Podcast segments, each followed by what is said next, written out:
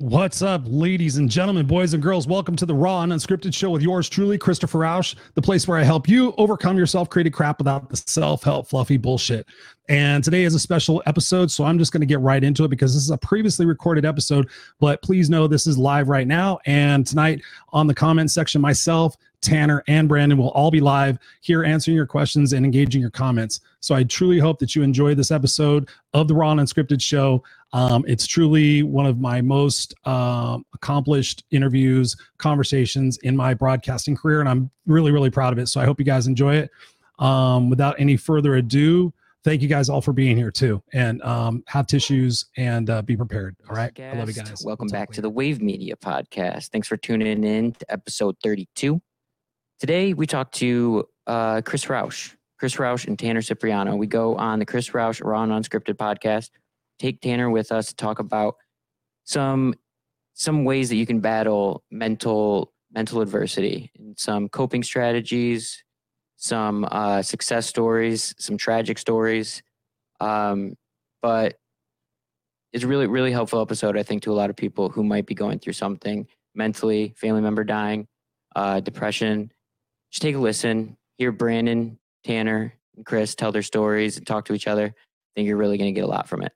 Let's start this episode right now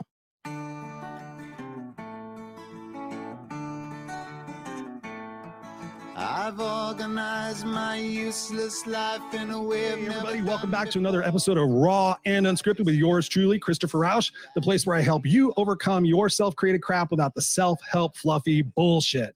And, ladies and gentlemen, boys and girls, is this going to be a show to remember? This is going to be a show like unlike anything I've ever done before, quite honestly. We're going to be delving into some very serious topics and more unlike my usual shows where I'm kind of laughing and joking around and everything. Um, this one you might find me being a little bit more serious because of the nature of the topics we're going to be talking about. And you know, it's it's it's at a time right now in our world where people are suffering, people are struggling, and people are, you know, wondering what the new normal is. They're wondering what's going to happen next. They're dealing with loss. They're dealing with pain. They're dealing with identity crisis. And we're going to be talking a lot about those subjects here today in a very um, vulnerable and open format. That's what I bring to you guys with the raw and unscripted show is the fact that this is raw, this is real, this is not scripted, this is totally um, three guys going to be talking about the seriousness of life and how abruptly things can change and how you process those things and how you rise above to use that pain as leverage to grow stronger and to make a deeper impact in the world based on that pain. You guys followed me for a while. You guys know that I believe in taking your pain and turning it into your treasure and figuring out how to process something that's catastrophic in your life to provide that leverage and that and that impact that you can pay it forward somehow with your pain that you can help other people that's what this show is about today i'm not going to let you know exactly what the topic is at this moment because i just want to bring my guests on we're just going to start chit chatting and sharing our souls with you today um, in, in a very impactful way so i'm pleased to bring on to the raw and unscripted show mr tanner and mr brandon good evening good afternoon and good morning gentlemen how are you Fabulous. I'm doing great. I'm doing wonderful. Excited. Very excited. Talk about fun stuff. Yeah, breathing and blessed, baby. Let's go. yes well um I'm also nervous. are- I'll say that too. You you gave us really high expectations. Now I feel like, what am I going to say that's even going to meet these expectations? So I, don't- I don't know if we can I- live up to it, but we'll try. So okay.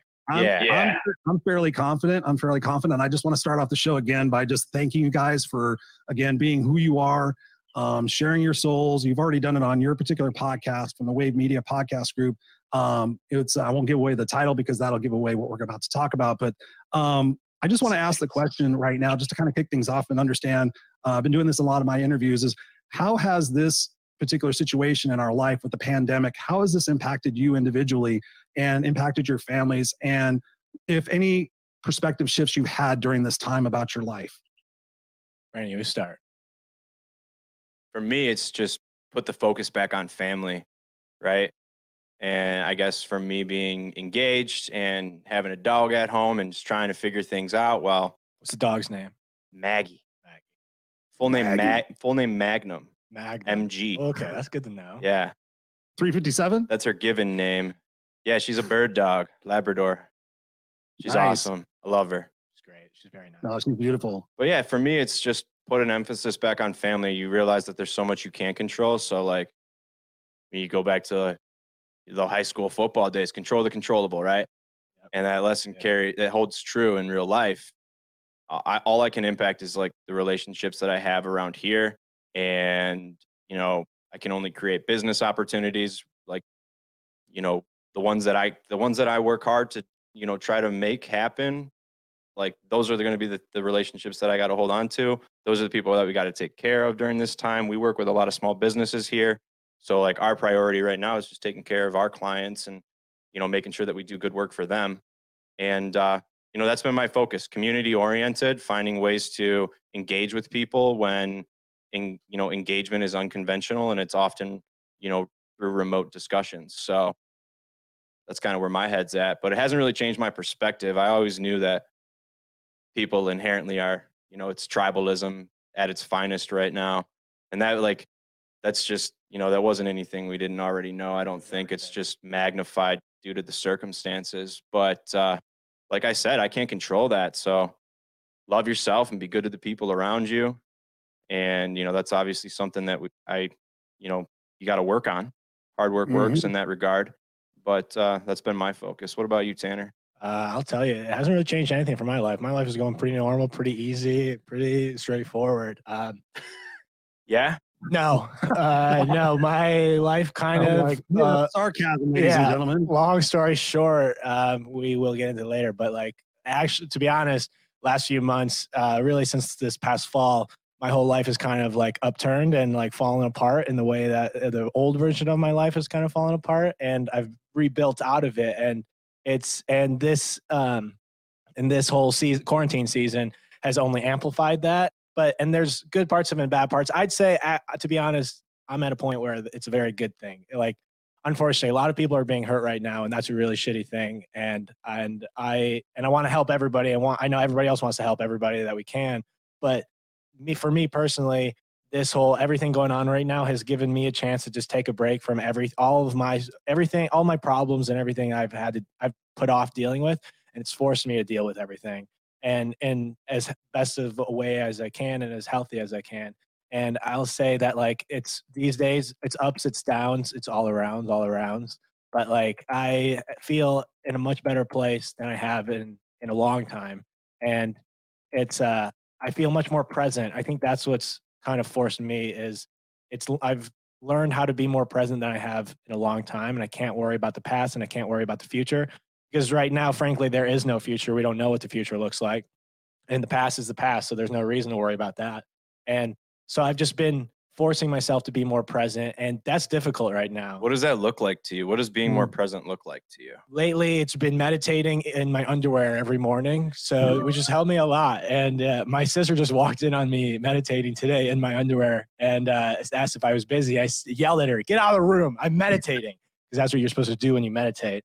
Um, but no, and presence, I will say that it's it's a constant battle between the anxieties of like what is what's happening with my life right now? Because as i said like every i don't i don't know what the future holds for me. Like i've left a lot of things behind lately in the last few months and i'm very scared. I'm very nervous about what's in, uh, what's ahead of me and there's anxiety in that. And there's also anxiety in just relationships day to day and anxiety in my family taking helping out with my family taking care of them.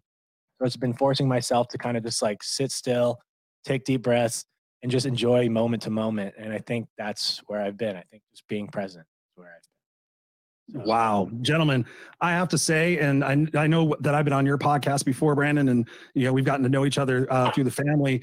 But uh, what you both just shared, I mean, just for the viewers, you guys at home, just just the the intro to this show, just listen to those answers because um, if you guys have watched my show at all, that's exactly what I've been talking about. It says, what can you control? I mean, people are t- talking about what the new normal is. I'm like, there was never a normal in your life necessarily. It was just the things you thought you could control, but the fact that you know when you realize when you give up that expectation like okay everything has to be certain and figured out and in this template so that i don't have fear i don't have anxiety or scarcity what you just said tanner is is is really cool because it's it's about being alive. It's about you know people were i was talking i was coaching somebody yesterday and they were talking about fear. And i said okay i said have you ever been on a roller coaster before? And they said yeah. And i said well think about that. You're standing in line to go do something that is scary, that's going to push your adrenaline, that's going to push you out of your comfort zone, and you're excited about it. So when you think about the fear of something that's going on in life, you're afraid of what's going to happen tomorrow. How about being excited about what's going to happen tomorrow as it unfolds? And that's something that I personally struggle with most of my life. I mean, I have struggled with that because I was a control freak. I was a survivor. You know, my coach told me last year, she goes, shit, mate, you have to get out of the fucking survivor mode. And I'm like, I'm not in survivor mode. My life is really good. She goes, No, you are constantly trying to figure out what plan A, B, and C is. You're trying to control the outcome, predict the outcome with the best certainty because you don't want to fail. You don't want to go back to the situation that you had, you know, when I was homeless. And I, it took me a while to accept that and like go, wow, you know, that's really true. I'm always constantly trying to survive. So the nuggets you guys already shared about being in the moments and focusing on family, that is so beautiful. And I, I, I, my heart breaks when I heard a story yesterday. My buddy was telling me that his wife is a teacher down in Australia, and just talking about some of these kids that they're they're coming in contact with because their home life is so terrible. And I'm just like, you know, wow, just you know, you should be focusing on that and growing that. And and I love what you said, Tanner, is about okay, I'm turning that pain into into into something else, and I'm turning it into a curiosity. I'm turning it into an excitement. Um, when when you think back on your life, um, what what other moments in in your past aside from what we're going to talk about what other moments in your life have you been scared of where that you changed and you shift and you turned that into energy whether it was with football or sports or high school or girls or what was some other situation in your life where you look back at it and perhaps maybe you could have done something differently or you did something that you wanted to do Tell him sideline captain. Whoa, you were smiling. You start. You start. Sideline captain. No, I was smiling because like he was talking about football and I was thinking oh. about how you were bad I a am. captain senior year. Yeah, I was captain, self-proclaimed. That's the way to do it. If you want to be captain, just start telling people you're captain, and eventually they'll have to give you it the the, the title. Some of us got voted in too. And some of us just walked into it. Yeah, that's the way it is. But Brandon, you start. You start. Talk about some football stuff, or do you want me to start with sideline captain? I'd like you to start. Okay, well, eh, so we're talking about sideline captain and points. Okay, um, sports.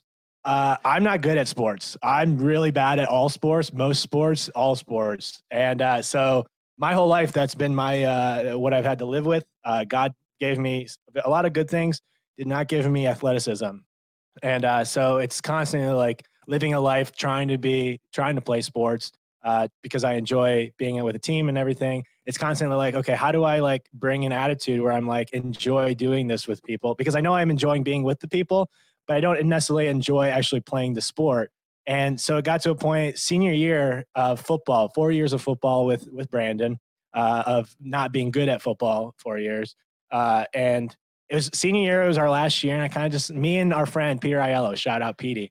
um, he uh, we just at the beginning every so every week we would have these uh, these events called Unity. There's Brandon right there. What's he doing? And uh, should I keep talking? No and, know, I, I, I just I, I just i just changed the ah, screen Just come on, man. Unprofessional. This is what I'm talking about. This would never happen. This would never happen in Chris's studio. it's not happening in my studio Not happening. Hey, Yeah, he hey. just starts walking over here like, geez, Louise. That's what we're working with. Yeah. Okay. I can, as as as I can actually do this. Yeah, yeah. Hold it on, Brandon. Let's just stare and Brandon. I watch him. don't like that. And you guys are smiling. He's not. He's like looking There pouty over here. Like, come on, enjoy yourself. Oh my. We're having fun. Yeah, sorry. I'm sorry about Tough yelling too. Top. Well, oh, no worries, no worries. We're gonna we're gonna get to the nuggets of the show pretty quick, so people are better fasten your seatbelt. Get ready, get uh, ready. I'll, I'm throwing a lot at them. We're gonna throw a lot at Sideline them. captain, because I, I kind of knew the story. I suck at football. That's the long story short. And senior year, I just got tired of sucking at football, and I s- I got start tired of watching Brandon every. So every before every game the night before, we would have these these practices, unity dinners where we'd all meet, have dinner, and like kind of just like get the whole team together, get excited, rah rah for the, the next next day. And uh, and before the dinner, we would also meet as a team in our locker room. And the captains would go and kind of give up like the rah rah speeches, like we're getting ready for the game tomorrow and they'd always be talking to just like the people that actually play like which is right because those are the people that are actually going to be doing anything in, during the games but me and Petey just got tired of it we, we both said like we're tired of Brandon talking we don't need to hear Garrett talking anymore we don't need to see David Hool do whatever David Hool does. Is that how it happened? and yeah me and Petey had our little meeting and talking uh, about people that can't defend themselves yeah, right yeah, now. good. I'm calling you all out right now, all captains. Anthony, let's go. Me and you, Darko. We're gonna. No, he's he would beat me up. No, Darko, I love you. Um, and uh, so me, Peter, just decided like, you know what, the rest of us need some need some inspiration too. So fuck it, we're we're new captains now. We're sideline captains, and we took it upon ourselves to make sure that everybody who doesn't play every game, who also sucks at football or just is not as good as everybody else, not and doesn't suck as much as us, who's standing on the sideline every game, they got to be as much a part of this game as everybody else is. And we've got to make sure they're invested in this. And because at the end of the day, the team is the team. It's not just the people that are on the field, it's not just the people that are playing and scoring those touchdowns. It's also the people that are just having the energy, the morale on the sideline, supporting those guys to keep doing what they got to do. And so me and Petey just took upon ourselves to start like, we're sideline captains now because we need somebody to stand on the sideline and pump all these people up because if anything, these are the more important people. We don't care about the people playing the game. We need the people behind us on this line. They're the ones who are going to hold down, hold the line when it really matters and get get everybody up. And Brandon's looking at me right now like, no, I just want to ask you. Like, I'm so curious how, and it kind of goes back to his original question. Like, how did that shape?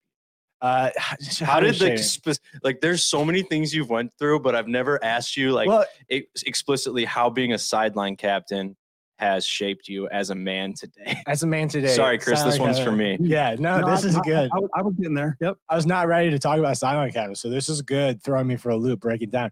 I'd say it was realizing that it was just realizing that it's not all about the people that we see playing on the field. It's also about the people on the sideline. It's about the support, the people supporting the the people on the field.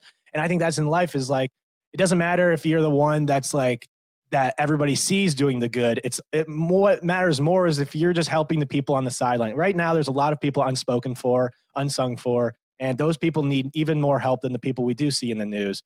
And if anything, you've got to be the sideline captain in your own life. You're not. You might not be getting the the the awards. You might not be getting the the playtime on the TV. You might not get. Nobody might even. Nobody. Nobody will. No. No. No. no nobody will know your name.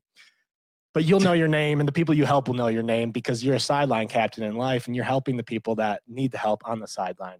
Is that making sense? Am I making sense right now? Yeah, you were an Yeah, yeah, unsung hero. I'm an unsung hero. I'm, I, no, I'm not the unsung hero. I'm I'm standing up for the unsung heroes because the unsung heroes need more help than the heroes right now. Because there's a lot of people being forgotten and left behind. And I think sideline captain, it was me realizing that it didn't matter if I was voted to be a captain or if if other people chose you to be a leader. Sometimes you just take it upon yourself to lead the people and to lead them in in a good way. And that's what sideline captain was for me. It was standing up when I knew that I had something to say and I wanted to help those people. Because otherwise, all those people, including me, would just be standing on sideline being like, fuck, we got two hours of this thing, watching Brandon do his thing. And like, that's boring. I don't like watching football. Spoiler alert. But yeah, that's what that's how sideline captain made me the man who I am to be today. Dude, that's awesome. I, I love the fact that you just took responsibility and took ownership and said, "How can I take a shitty situation and make it fun?" That's, I mean, if people again just draw that out of the show and just say, "Okay, wow, if I take responsibility of being this sucks, then how can I make this being better?" I mean, you took ownership for that, and I'm sure that's actually played out in in, in the rest of your life. I would imagine. Yeah, yeah. I suck at a lot of things, but you know what? I do my best. So that's what we can do. I also feel like Brandon's laughing right now as if he just threw this out, not thinking I was going to take it seriously. And then I did. And then I don't know. Where you at, Brandon? I'm laughing because I think like Chris is saying that like wow, it's amazing how you turned like the disappointment of not being a starter into a positive experience. You like maximized your like value for the team by finding new ways to be a leader, not just on the field. And like I think you were perfectly content with your role. yeah. Like was it wasn't like it wasn't mm-hmm. like darn it, I guess I'll do this. It was just like this is me. but I think Didn't it you bust every applies part of your body? Didn't you bust every part of your body like in in every preseason or something like yeah, that? Yeah, Tanner got tried broken a lot. We you got broken a Yeah, lot. well, I did for three three years, and then senior, I just let the little kids go off. yeah, three years, I I tore an ACL, I got a large spleen, I got a contusion, I broke my toe, I broke every bone in my body. Dude was always in crutches. And this was me without even playing a game. I never I played know, a game, so I should not have been hurt It at all. Just practice. yeah, but it was fun. No, at Me- least, at least you're all healed up now. What about you, Mr. Malinowski? How do you answer that question? How have like what are some experiences that have shaped me over the years? Is that Yeah, what or- the question was is generally? Yeah, what, what it was what has been an experience besides the ones we're going to talk about that you look back on your life and you think, wow, that was a that was a time in my life where I made a decision that caused me to be a better person or caused me to grow from a situation that I wasn't happy with.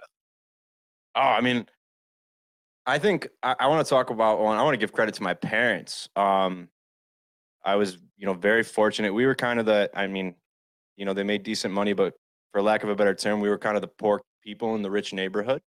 I, I mean, we were just always like saving and trying to be very frugal and wise with money. That's what I learned from my parents, right?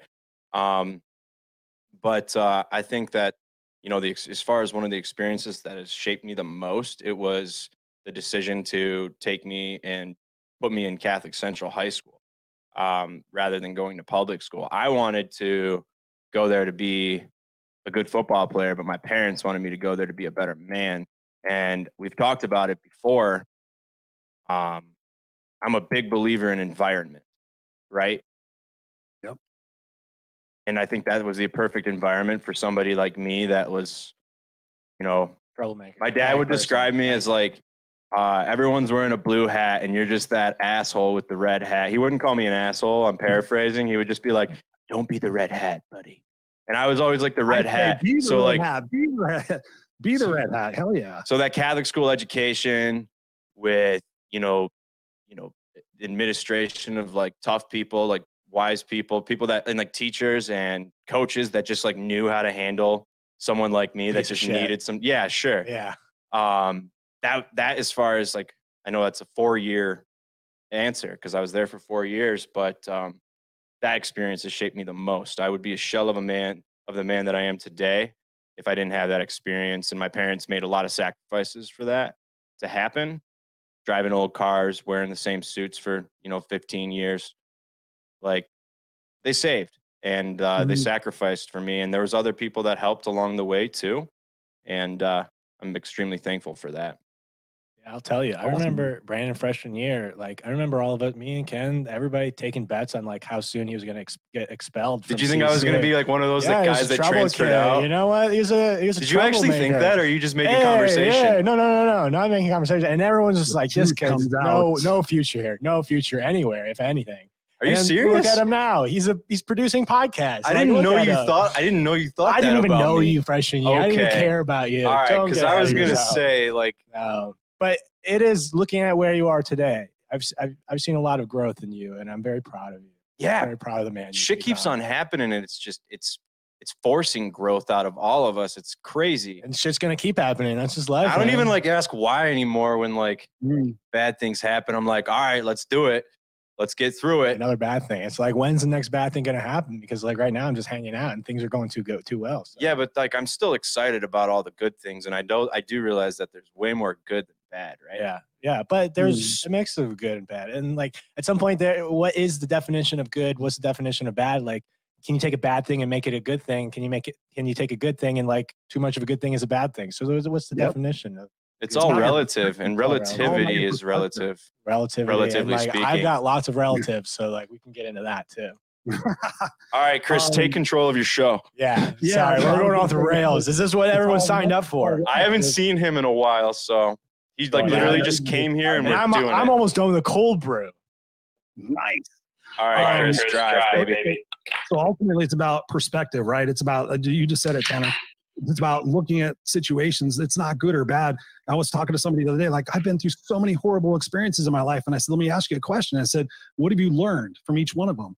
And she was like, "Oh, this and like this and like this." And I said, "Okay, so if you sit there and consider that life is happening for you and not to you, and you look at it like we said before about that that sense of wonderment and, and excitement and and embracing the uncertainty of life because you know as we know things happen things change immediately. I can remember a date in my life may 10th 1982 specifically. I can remember leaving the house that i grew up in and going into a station wagon to live with 18 cats and two dogs. I remember that day. I every year it comes up i'm like oh it's been i get chills. It's been 28 years since this happened but look at the journey i've been on. And when i went back to that junior high school that i dropped out of and spoke to those seventh and eighth grade kids in my full circle journey, it was so amazing when I walked in that gymnasium because I was like, wow, I have been homeless. I have tried to commit suicide. I've had all these different things happen to me. And now I'm coming back to teach these kids about life. And it just came full circle and it gave deep meaning on that. I'm going to ask you guys both a, a separate question. I'm going to start with Tanner. What, what, what specific day in your life really changed everything for you? Um, well, I was born on March 28th, 1995, so that was a big change, going from the warm, comfy womb, then like cold, hard world. Um, but and then any other dates, Yeah, the big one is April 16th, 2012. Um, do we want to get into that right now, or are you plan that later, or is that gonna is this the- is this the best time? Yep, yep, let's go right into it. April 16th, 2012. Take it back, run it back. Um, yeah, so uh, that's when everything changed for me. Um, it was so my family, uh, God bless my family. There's, there's six members. Um, it's me. Uh, there's my twin brother, Salvatore. I call him Tori. He wants everybody else to call him Sal. Uh, there's my little sister, Isabella. Uh, there is my dad, Bobby, Robert, Robbie, Bubba, whatever you want to call him my mom Rose and my older brother Tucker, and uh, so there's six of us in the house. And on April or six of us growing up, April 16th, 2012, uh, I woke up to the sounds of a break-in uh, in our house, and and I found out that um, over the course of a morning, uh, my dad was killed in this break-in, and my my twin brother Sal Tori uh, was and my mom Rose were both put into coma, critically injured in ICU, and uh, me and my sister were un- unharmed. Luckily, we ended up living with my aunt and uncle. Shadow, Uncle Dennis, Aunt Sandy, uh, and then to top it all off is my the one who committed the the uh, the act was my brother Tucker and hi- a friend of his Mitchell, uh, and they were on drugs during it, and they came in for money, and that kind of was yeah that's the date that everything changed for me. And it was kind of like i was 17 me and my twin were 17 uh, 16 or 17 i believe it was 17 uh, junior high school. And that's when pretty quickly in the matter of yeah an hour 15 minutes less i realized like oh my life is never going to be the same but in that moment i realized like pretty quickly also is this is going to be the event that that it, this will be a defining event of my life, a defining moment of my life. But I can never let this define my life. And I think ever since then, it's been eight years now. Ever since then, it's been a constant struggle to like, I know that that's a part of me. That's one of the biggest parts of me, but that's not the only part of me. And I've been trying, like, finding all these other parts of me so that I can keep moving forward and keep you. And that's really like a, a ba- bad thing. Some people might call it a very bad thing. Some other people might call it a very, very bad thing. It was a bad thing but the amount of good I've been able to find and have done with it, I think has I've tried to make up for. it. And you try to find it's a meaningless event that like there's no reason for it, and there, we can get into that. Drugs, mental illness, uh, the system, uh, the man, uh, patriarchy, um, economic class, uh, everything. We can always just pack it in there, but really, there's no reason for it to have have happened, but it did. And so the rest of my life has been trying to figure out that the find reasons in that, find the meaning in the meaningless. And uh, yeah, that's when everything changed for me. And then there was plenty of other dates. There was December third, uh, 2012. There was um, December 11th or November 11th, Let's go- Let's go, 2015. let's go, let's go back for a second, uh, Tanner. And, I- and again, I want to sincerely thank you for sharing this. Um, you know that when I when I when Brandon had first told me about it, and I'd listened to your guys' previous podcast, you know, I understood it, and I and I, I I guess I got it cerebrally, but I didn't get it in my heart and my soul. And it wasn't until I went and Googled it and really did the research and saw, you know, the story and saw the the testimonies and saw the impacts of what happened to your mom and Sal. I mean, I literally broke down. I was just like, wow, you know, and trying to make sense of it for myself because I was like, okay, what was it? What, you know, caused it? You know, why wasn't it the situation? Why wasn't it the neighbors? Because I know they were talking about possibly the neighbors.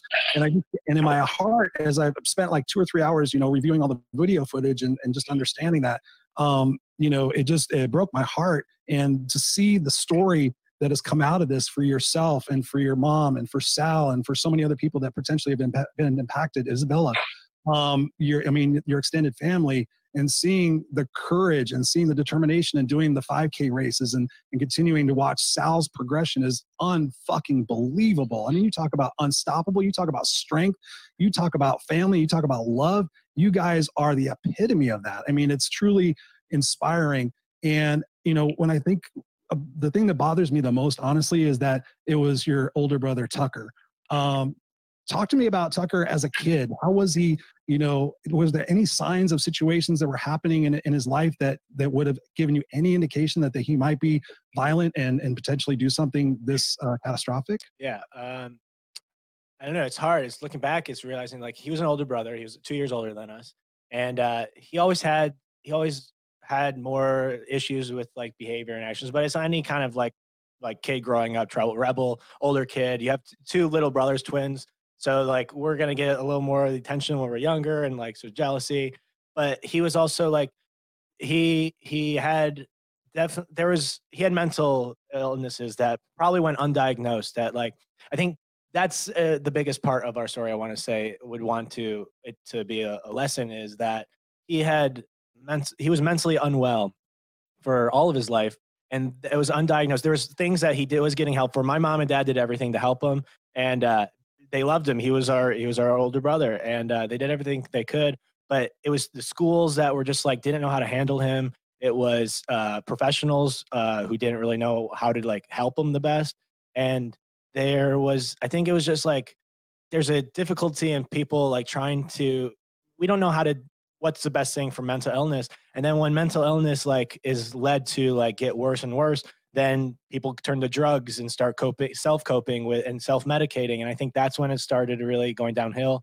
And um, is when he started like we my parents tried to get a medication like prescribed medication that was helping but none of that was helping. And then like his the people that like psychiatry and like every all those people and my mom knows a lot more than me of like raising or raising tucker but I know that he just there he was falling through the cracks. I think is the is the hardest part of all this, and and as and it's hard to say that knowing that my mom did literally everything they can they could to help him, but he was still falling through the cracks, and it's just that's how difficult it is these days to really find the help that people need, and it just got worse and worse, and then by the time uh, high school came around, he was like just in a very bad place and hanging out with like bad people were just not good for him, and he wasn't school wasn't helping him and so it it feels like it's more of the system that had failed him than it was himself because like he was he was trying and my mom and dad were trying.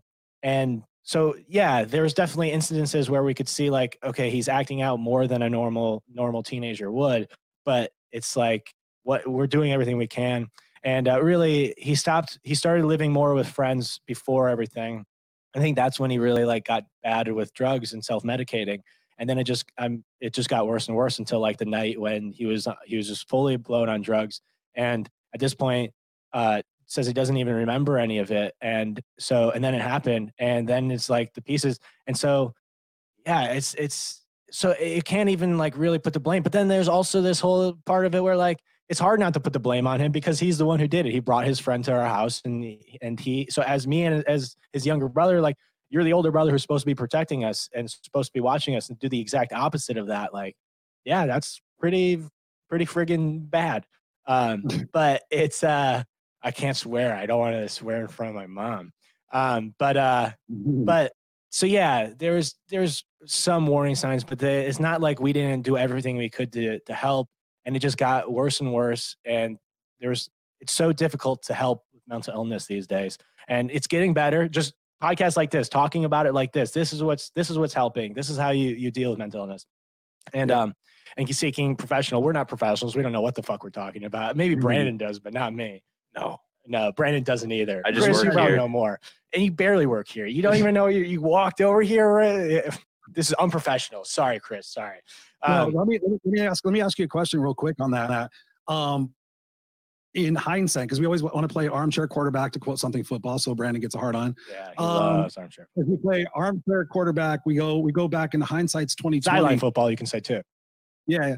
Um, how has there been family conversations like if I wish we would have done this because people are watching this. I know I had somebody reach out to on LinkedIn to me years ago and said because I, I mentored at risk kids and they're like, you know, the situation happened, you know, what would we do? Um, so I was trying to help them. So in hindsight, do you think it would have been appropriate to have them committed, or do you just think that you did everything you possibly could and this is just the road that it was going to play out in?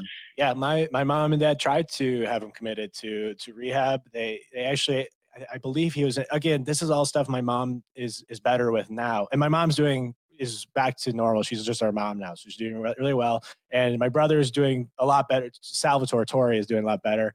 Um he's still work he's still got a big road ahead of him but they're doing better but we can get in that later. But speaking with tucker yeah as me not being around for the process i know that they tried to commit him and it came down to like his decision and if he was like and he he would go for a little bit but then he would like go out and it, it just wasn't working for him. So and again it's his decision it, comes down to like their decision to be to change and you can only do so much but it's something about like you got to just maybe we got to think more creatively about how we help these people about how we help how drug addicts and mentally mental illness and we just don't i don't i don't know what the answer to it right now is i don't know what could have changed everything just more attention. I think mental illness drug addiction is such a such a complicated beast that i think our system tries to put it into like the same kind of disease that you just give you give them a medicine just to like you you have a broken arm so you give them a bro some some drugs just and then they don't feel the broken arm anymore and eventually it goes away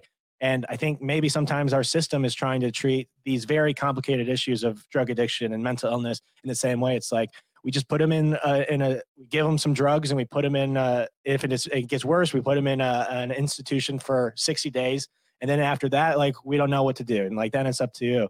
And that's clearly not working, and it's it's not working. I don't know what. Um, I'm not a very smart person, so I have to leave it to smarter people to figure out the more creative solutions. But it's something there's some there's got to be some more way and it, it also is so unique case by case it's not like one thing that w- folks work that one thing that works for one person uh, is going to work for this uh, another person it's like it's a Mhm. case by case which makes it even more complicated it's like where where do we begin to start helping anybody because yeah i, I don't know Well, I That's the question right there. where do we begin I have, I have a plot thickening. I have a plot thickening question. Is there a, Or is there a history of family uh, drug dependencies, um, uh, psychiatric issues in the bloodline that would have caused this situation? That would have kind of been a predictor, or was is the family all uh, you know normal and fine? Uh, no, there's nothing. There's nothing to. Um, yeah, there's no real mental illness that we see in our family that that goes through, and and yeah. And I don't even know if that's fair because, like, So I- the other whole part of this is So um, that's that's what I was leading to. Is is he is adopted. My brother is adopted, so uh, yeah, like we don't know his family as well. But I think I even I push against that. It's really hard, but it's it's. I think some people would like to uh, zone in there and think like, okay, the adoption is where it's different. It's like, and I think that's all just even more makes it. That's trying to simplify it even more. And it's it's not because he was adopted and he's a different family. Like my family loved him just as much. He, he was a biological brother, biological son of of our family. yeah. And when I told when I when I said like your adopted brother, you you did what? You cut me off. And You said no, no, no. Yep. That's No. my brother. That's my brother. Yeah. And that's Yeah. what, because that's important. And like, but at the same time, the adoption is part of it because like, I, as as a biological son of my parents, I can't understand what it feels like to be adopted because that's a whole nother like slew of issues of feelings of when did he find out? When did he find out he was adopted, or did he? young age he always knew he and so and I, that's something growing up i didn't i didn't understand i didn't know why he was and that was something especially as you get older from what i understand like adopted children are more it's it's hard feelings of like why would my biological parents abandon me or neglect? And like i don't belong anywhere. And i think that's all very valid. And and i think that's what makes it even harder is like these adopted children can be loved just as much as biological children but there's still some feeling of my original parents gave me up. My original parents abandoned me. And like there's no amount of love that can fill that sometimes. And that's what Mhm. that, i think that's what breaks me even more is like i can't understand i can't completely empathize with tucker's situation because i don't know what it feels like to have that deep degree of abandonment especially in the face of such deep love from these new parents and that's even more Contradictory, yeah. and makes it even harder so that's why it's like it's hard because people yeah people like to like bring up he's adopted so that maybe that's where it came from but no But that that, that goes Yeah. back to my original part of the question: is was there was there history of mental abuse or mental illness in their family? Do you know their family? Uh, we don't know their family. My, my again, my parents know know his history more. I know there was drug addiction in his family, and there's illness in his family. So I believe there's stuff that The biological part of it. The could be the biological family, yeah. There's definitely Wow. stuff that's coming through there that is, uh, yeah, it complicates things too, and and, and not knowing that history as fully is also complicated. So. I know I'm dealing with that too. I mean, you guys know I adopted we adopted Jackson from birth. We know the birth parents and everything.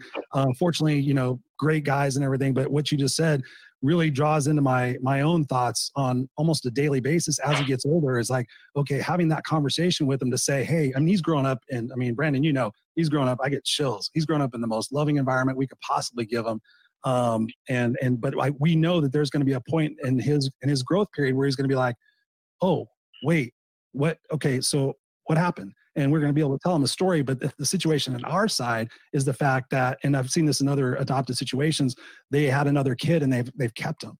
So then there's that psychological uh, is- issue of dealing with that. But i mean his his his quote unquote brother has major medical issues so that's why they kept him. They didn't they didn't think he was going to have a chance being adopted out. They were still young parents and they've kept him. So i know that that's going to be a lot for him to process like okay i was born healthy and i was born great and now i'm in this awesome family and now my brother is in this situation and he's dealing with that. So there's going to be all sorts of different guilt associations with that. But the one thing i really really admire about you tanner is the fact that the the the love you've shown for tucker you continue to show for him the defense that you've done for him.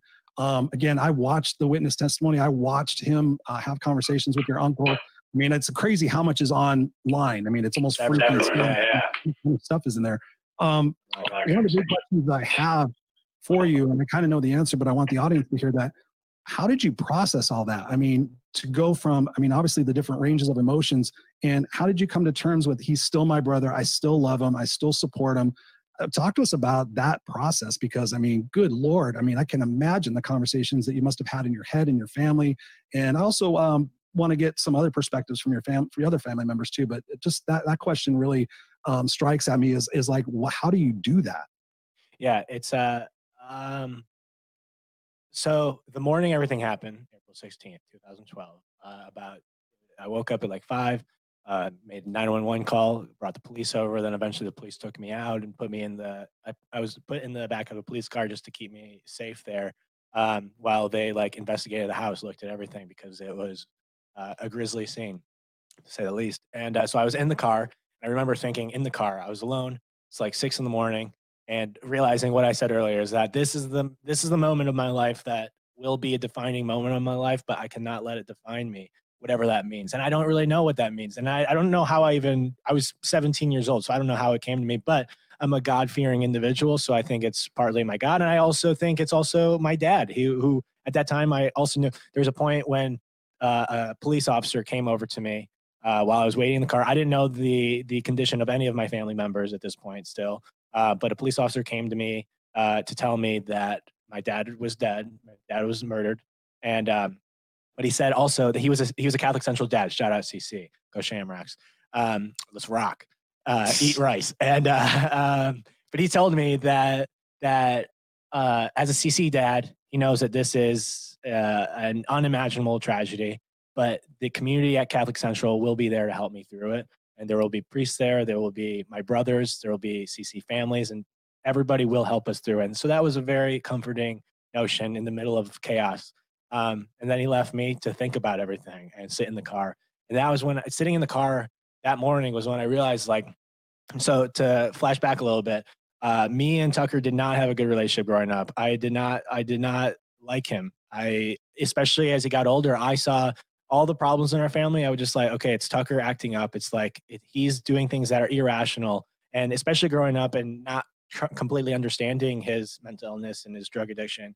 Um, me and but also having my brother, my twin brother, who I understand completely. We didn't always get along, but I knew why he was acting the way he was. This is a very, it was a very rational person. Person, and me being a very rational person compared to my older brother Tucker, who's who would always act very irrationally. So I had resentment and resentment, and I even had I I hated him growing up. There was points when I really truly hated him because of what I believed he was doing to our family.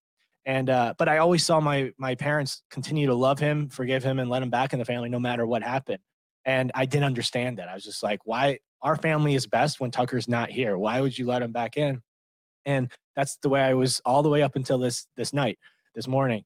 And I was sitting in the cop car, and I realized I just remember picturing uh, two doors, and in my head, and and behind one door it was like i can either go down the door of of hate and blame and and and uh, saying tucker did this to our family now more than ever i have reason to continue hating him and now i have actual fact an actual event that proves like what how much he's hurt our family and Exactly. everybody will understand why I hate him so much. And I can keep going down there. And I just realized I saw saw ahead and like that's just a spiral of descent into just hatred and and bitterness and and and bad bad feelings, uh, darkness.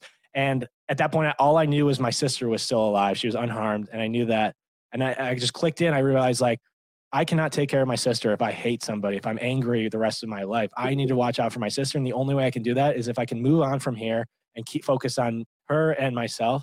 And then, so behind door number two was forgiveness. And I don't know what got me. Again, I'm going to say it's up to God. Uh, God's a great woman. She's a nice, nice girl. And uh, my dad uh, acting through me. And uh, I believe that I just realized like through the uh, through forgiveness, through this door of forgiveness, I walk through it that means that I can accept that what what happened here. I accept that Tucker did this to our family, him and his friend. But I can move forward, and I'm not forgiving him for. I wouldn't be forgiving him for him his sake. I'd be forgiving him for my sake. It would be Right. moving this weight off my Mhm. shoulder so that I can move forward and focus on myself and my sister. And it's only through forgiveness that I can move forward. And so in that car, I kind of realized like I have to forgive him. I have to let this go. I have to move on. It's the only way I can like move past it. And that's kind of what I did. And and then from then all on, happened in the car. This all happened in the car. This conversation in your head happened in the car. yeah, in the cop car. And this Uh, question, Holy- this question's How old were you? How old were you? 17, about 17. Holy fucking shit! Sorry, mom. Sorry, mom. What? all the right. This you had that conversation in your brain at 17 years old after finding out your dad was just murdered. Your your mom and your brother are in a coma, and you're wow, that is profound. I mean, that is so wow. That is, I mean, that is beautiful. That is that is, I mean, crazy. But wow, just to have that that that that frame of mind to say, wow, you know, I can do these two things right now. Um, and being 17 years old, I mean, that is massively powerful, dude. I have so much respect for you. That is, I mean, seriously, dude. Can't wait to give you a big hug in person and have a beer because that that really, if, if you guys out there watching, have you guys get anything? You guys i've already gotten something. Um, listen to the power in that. Just the, the power of the choice, the power of, okay, am I going to be a victim of the situation or am I going to try to figure out how to be a victor of the situation? Brandon, I think you had a question for him. Yeah, and I don't know if you'll appreciate or dislike the granularity of it, Dislike. but here it goes. Um, and I asked What you color were the this. seats? They're black. No, Black I only ask you this because I like that decision you made, and I think if you want to, like, I'd like to touch on the funeral itself. Yes. But that decision you made was impactful. Like, it told me that, like, this guy is forgiving, and it's like the one time where like you don't have to and nobody will ever tell no one will advise you Yeah. very few people would advise you to forgive you did it Yeah. so the grand the question that i have for you is like did you actually see two doors in your head was it two, physically two doors in your brain Yeah. like one here one there one was oak and one was mahogany. all right you're bullshitting No, me but that's like not good, but seriously yeah, I did you see remember two thinking- doors I remember thinking doors. I remember thinking door, two doors. And that's what I remember thinking. yeah but we talk about the power of visualization right Mhm. that's that in action and like it was Mm-hmm. subconscious like that was where your mind went Yeah. because I can't help I can't help but think that that's because of part of your experiences. I, it is. Uh, doors is, I have, uh, uh, some would call it unhealthy obsession with doors these days. Loves Um, handles. Yeah, I love doors, handles. Uh, yeah, if they're there, I'm going to touch it. I'm going to get up and I'm going to feel it. Uh, no, Don't be weird. yeah. Don't tell me not to be weird. I'm going to be weird. It's be weird. weird. Life is weird. Uh, and I baby, you can kiss do what you it and I lick it and I just feel the creases. Um, I enjoy this because you're messing with Chris. He doesn't know what to take seriously. And there's so many times that Chris has messed with me and I've just like not been sure where to go with it. And now it's like happening to him and I'm seeing his eyes and his facial expressions. I haven't even say watched his expressions. And I'm yeah. loving it. I'm loving it. So we were talking about how I like like to feel the creases of doors. Yeah. So if I'm gonna dig into that, no, uh, doors. Yeah, I just remember visualizing the door and um, the two doors, and I don't know why they came to my mind, but there's a whole nother thing I can get into my psyche of like why doors are important to me. But uh, but I can get into that another conversation. But um, but yeah, to answer your question, yeah, I saw the doors in that in that car. So, Yeah. so with forgiveness being, you know, kind of the touchstone of the conversation right at the moment, is is are there members of your family who do not forgive him? Or, I mean, Yeah, yeah, yeah. I mean, Isabella was in the house with you. I mean, your mom actually saw. I mean, that's that's kind of one of the questions. Was he actually the one physically doing, or was it was it Mitchell? Was it the other guy, Mitchell? Mitchell, yeah, Mitchell and Tucker. Um, so that's mean- whole nother debate is who did what, and like that's the debate and the testimony, and the court testimony. That's that's the big uh, like question of like who did who did what to what family member, and there's no way to know that because like none of us remember the night. I was I wasn't even in. I wasn't there. I was I was hiding under my desk like a little fucking coward, friggin' coward. Sorry, mom. Uh, no, I, I'm a hero. No, I'm not a hero. You're all heroes. Sidelines. Um, but uh, yeah, my family members. Is, so nobody knows who did what in the event. I'll just say that. Um, and uh, but but uh, so in our close family, I'll start with our extended family. One, I'll make a note is I hate speaking for other people, so I'm sorry that I'm speaking on behalf of other people right now. But uh, you asked me the question, so I'm going to ask answer it to the best of my ability. But I can Hmm. say immediately after it was difficult for, and I, I'd say it's still difficult for extended family members, relatives that I talked about earlier, the relativity. Um, there's relatives that have it, have harder time forgiving him, and have I'd say maybe still haven't forgiven him. Um, and then, but there's also family members who still conti- I've um, yeah still continue to help them and like try do what they can to help them. And uh, so there's a spectrum of that. But the extended, fa- the uh, the direct family, the immediate family, I'd say my mom. Um, I'd say my sister is in a hard place because she was eight years old when all this happened, and up to that Mm. point, if anybody was seeing the loving side of Tucker, the good side of Tucker, like in those those years leading up to it, it was my sister. So she really, wow. she was the one who saw like Tucker was a fun older brother to to her, and like saw the good sides. Whereas me and my my twin brother Tori, uh, only saw the more combative, the more irrational part of him. So, and we we just were around him more, so we had more reason to like build up resentment. So my sister, but now my sister is like, she was so young that like, does she even have a decision? It's like, and I think that's she's going to be battling that her whole life, not not knowing how she feels about how about Tucker. So, and but I know that. So I don't even know if it it's a question of forgiveness or hatred for my sister, but like it's something that she's to have to figure out for herself. But she's a very smart person who will figure it out. Um, and uh, and Tori is does I don't think he does forgive Tucker. I think he he does he is angry at the situation because like he's the most physically he was the most physically hurt. But well, other than my dad, dad. Um, but um, he was he was physically hurt the worst out of our immediate family, and so he has the most reason to still be angry at the situation. And uh, but I think the power of Tori is that as angry as he is justified in his anger he doesn't let that stop him from like moving forward and getting better and like if anything like i don't think he thinks about tucker that much and i think if he does he just thinks that like tucker did this to me but like now it's up to me to make my life better and like get stronger so tucker in the event is only like a passing thing that comes into his life sometimes and then it goes away and he focuses on just getting stronger himself tori is the strongest person you'll ever meet so i hope you all meet him one day um, but so he's moving on and he doesn't let the anger uh, take him down. And I think that's a very powerful anger that's very justified as well. And then my mom, man, my mom, um, she is the most loving person you'll ever meet. She's like a beautiful soul. And this is for her, she lost her husband and she lost her, old, her oldest son. This like Yeah. uh, her son is in prison. Like that's still her son. If anything, she knows more than anybody the difficulty that Tucker lived through just growing up with everything going on with like drug addiction and mental illness. She saw it firsthand. And if anybody also saw the good sides of Tucker, she saw it the most. And so now more than ever, it's it's difficult for my mom, and because he's in prison and she can't talk to him. And I think it's still a path that she's still trying to figure out. Like she still thinks of him as his as his son. She, he just sent her a letter on Mother's Day uh, that she very appreciated, and and my mom wants to keep keep him in in our life, but at the same time, it's like difficult because like he also did this to our family, so and she knows that as well. So it's it's something that she has to battle between knowing that he did commit this event, commit this uh, tragedy. At the same time, he's a he's our he's her son who was just as broken as anybody else, if not more broken than anybody else. And like he also has to live with the rest of his life knowing that he led to the murder of of his own father, and like that's something that he has to live with. So yeah, my mom is like, yeah, she's she's uh, a very She's good person. amazing. She's a very Yeah. good person. Can I make? So I want to get back to the doors real quick. I'm sorry, Chris. You love the doors. One more time. One more question about the doors. Like, mahogany and oak, I know that you like you had that visualization, right? Yeah. But like, you don't just go through what you went through, and I I can say this because like we like ultimately ended up going through it as together as a community. yeah. Like you don't go through what you went through and just go through that door once.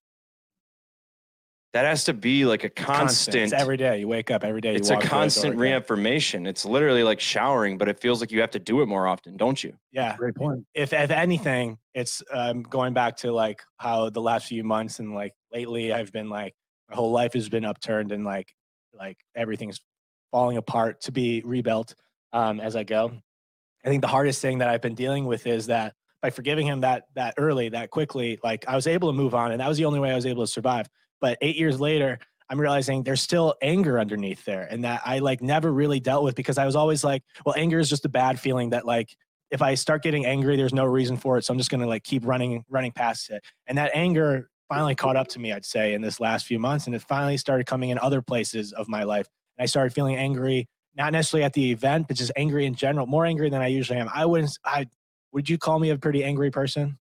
I get angry all the time. I scream at everybody. I'm fucking pissed right now. No, I'm not angry. I'm uh, pretty level headed. But but that's I think that's my problem is that I would I would kept thinking that anger is the unhealthy feeling. And it's only taken me eight years to realize, like, no, I need to feel anger just as much as forgiveness, just as much as love. And I just need to think of it more in a, I need to feel angry in a healthy way. And there's ways to do that. And, but I think that's where I'm at right now is trying to get a better grapple of my anger and feel it in a healthy way. And because that anger comes out just in frustration or it comes out in, in self shame and, uh, in, uh, getting down on myself. So I think angry is anger is my hardest emotion I'm dealing with. Oh, absolutely. And without a, I mean, good lord, give yourself a break. Um, No. so, so thinking about so again, I watched Tucker's testimony, and I and I, from what I understand, he he agreed to plead to life in prison without the possibility of parole to save you guys from having to go into court and testify. Is that correct? That is correct. That's, I mean, God, it gives me goosebumps, Jesus. And I watched that testimony. I'm, I was crying. I was just like, wow, just watching this young soul who went on a journey and made a decision and had, I mean, personally, I, I'm, I'm just going to talk openly. I watched Mitchell's testimony and I think he's a dick. I think he's an asshole. I think he's a calculated dick. I think I will say I'll, I'll pause there. Is I could you can say anything about Mitchell. I don't know him. We didn't we didn't know him before, but I he I know for a fact that he comes from a very difficult past, a very difficult family as well. So Yeah, there's problems that. he's dealing with that we have no idea about. But that's also like Mitchell is a very is a harder uh, issue to deal with because like I don't know him as much. So, but but you c you're very valid in thinking he's a dick. He killed my dad. So yeah, I, his, his testimony, he was putting down his attorney right in front of him. He's like, and my attorney didn't do this, and my attorney didn't do this. And he was citing all this stuff, and he was he did not take any responsibility. He kind of said, Well, yeah, I shouldn't have been. And the judge like slapped the shit out of him. He's like, Chris, you I'm, I'm. I'm gonna push back. I, I don't think we need to make it. Uh, let's not make it about Mitchell and like how shitty of a testimony he did. But. I will say with Tucker's testimony, if you want to go, do you want to talk about that? Because there's a specific thing about that. Is um, Yeah. is that was the one time I've talked to him uh, in eight years. Was I Oh wow. I made a phone call. My uncle Greg, shout out Uncle Greg. He's he's one of our heroes. Um, he was the one dealing with Tucker. Is still dealing with Tucker the most out of our family. And um, and during when all that was happening, we had there was a prosecutor uh, on our side, supposedly on our side, who was kept trying to push us to go to testimony because, well, I'm not going to conjecture infer what she wanted, but but they really didn't want him to take that plea deal. And then honestly, like Tucker didn't want to take that plea deal because yeah, it's life. But and but my uncle was doing a good job of convincing him, saying like this is the only way that you can make sure that your family doesn't have to testify. Like do it for your family. And Tucker was going pretty like he was in the direction, but he was still not for sure about it. And the one phone call I've made to him in those eight years is like telling him, Dad, if you do anything for dad, if you do anything as my older brother, you have to take this plea because that's the way that dad raised us. That's how he he would want you to protect not only not even me, just Isabella. You you have to protect Isabella from this this court. And and good and good to his word, Tucker did it. He took the plea and he, he went for it. And so we didn't have to testify. But yeah, that was the one time is like, this is a bad situation. Yeah, you did it. It's not good what you did, But if you're going to do one good thing out of this from from here on out, is you got to take this plea deal for our family, and he did. Mm. Wow, that's so powerful. Thank you for sharing that.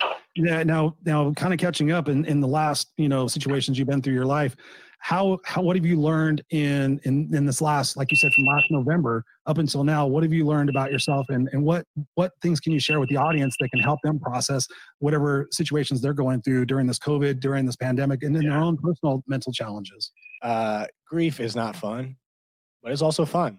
Uh, it's uh, and it's it never ends, and it'll be with you forever. And it's difficult. The more that you put it off dealing with it, the worse it's going to be later on. And that's what I realized eight years later.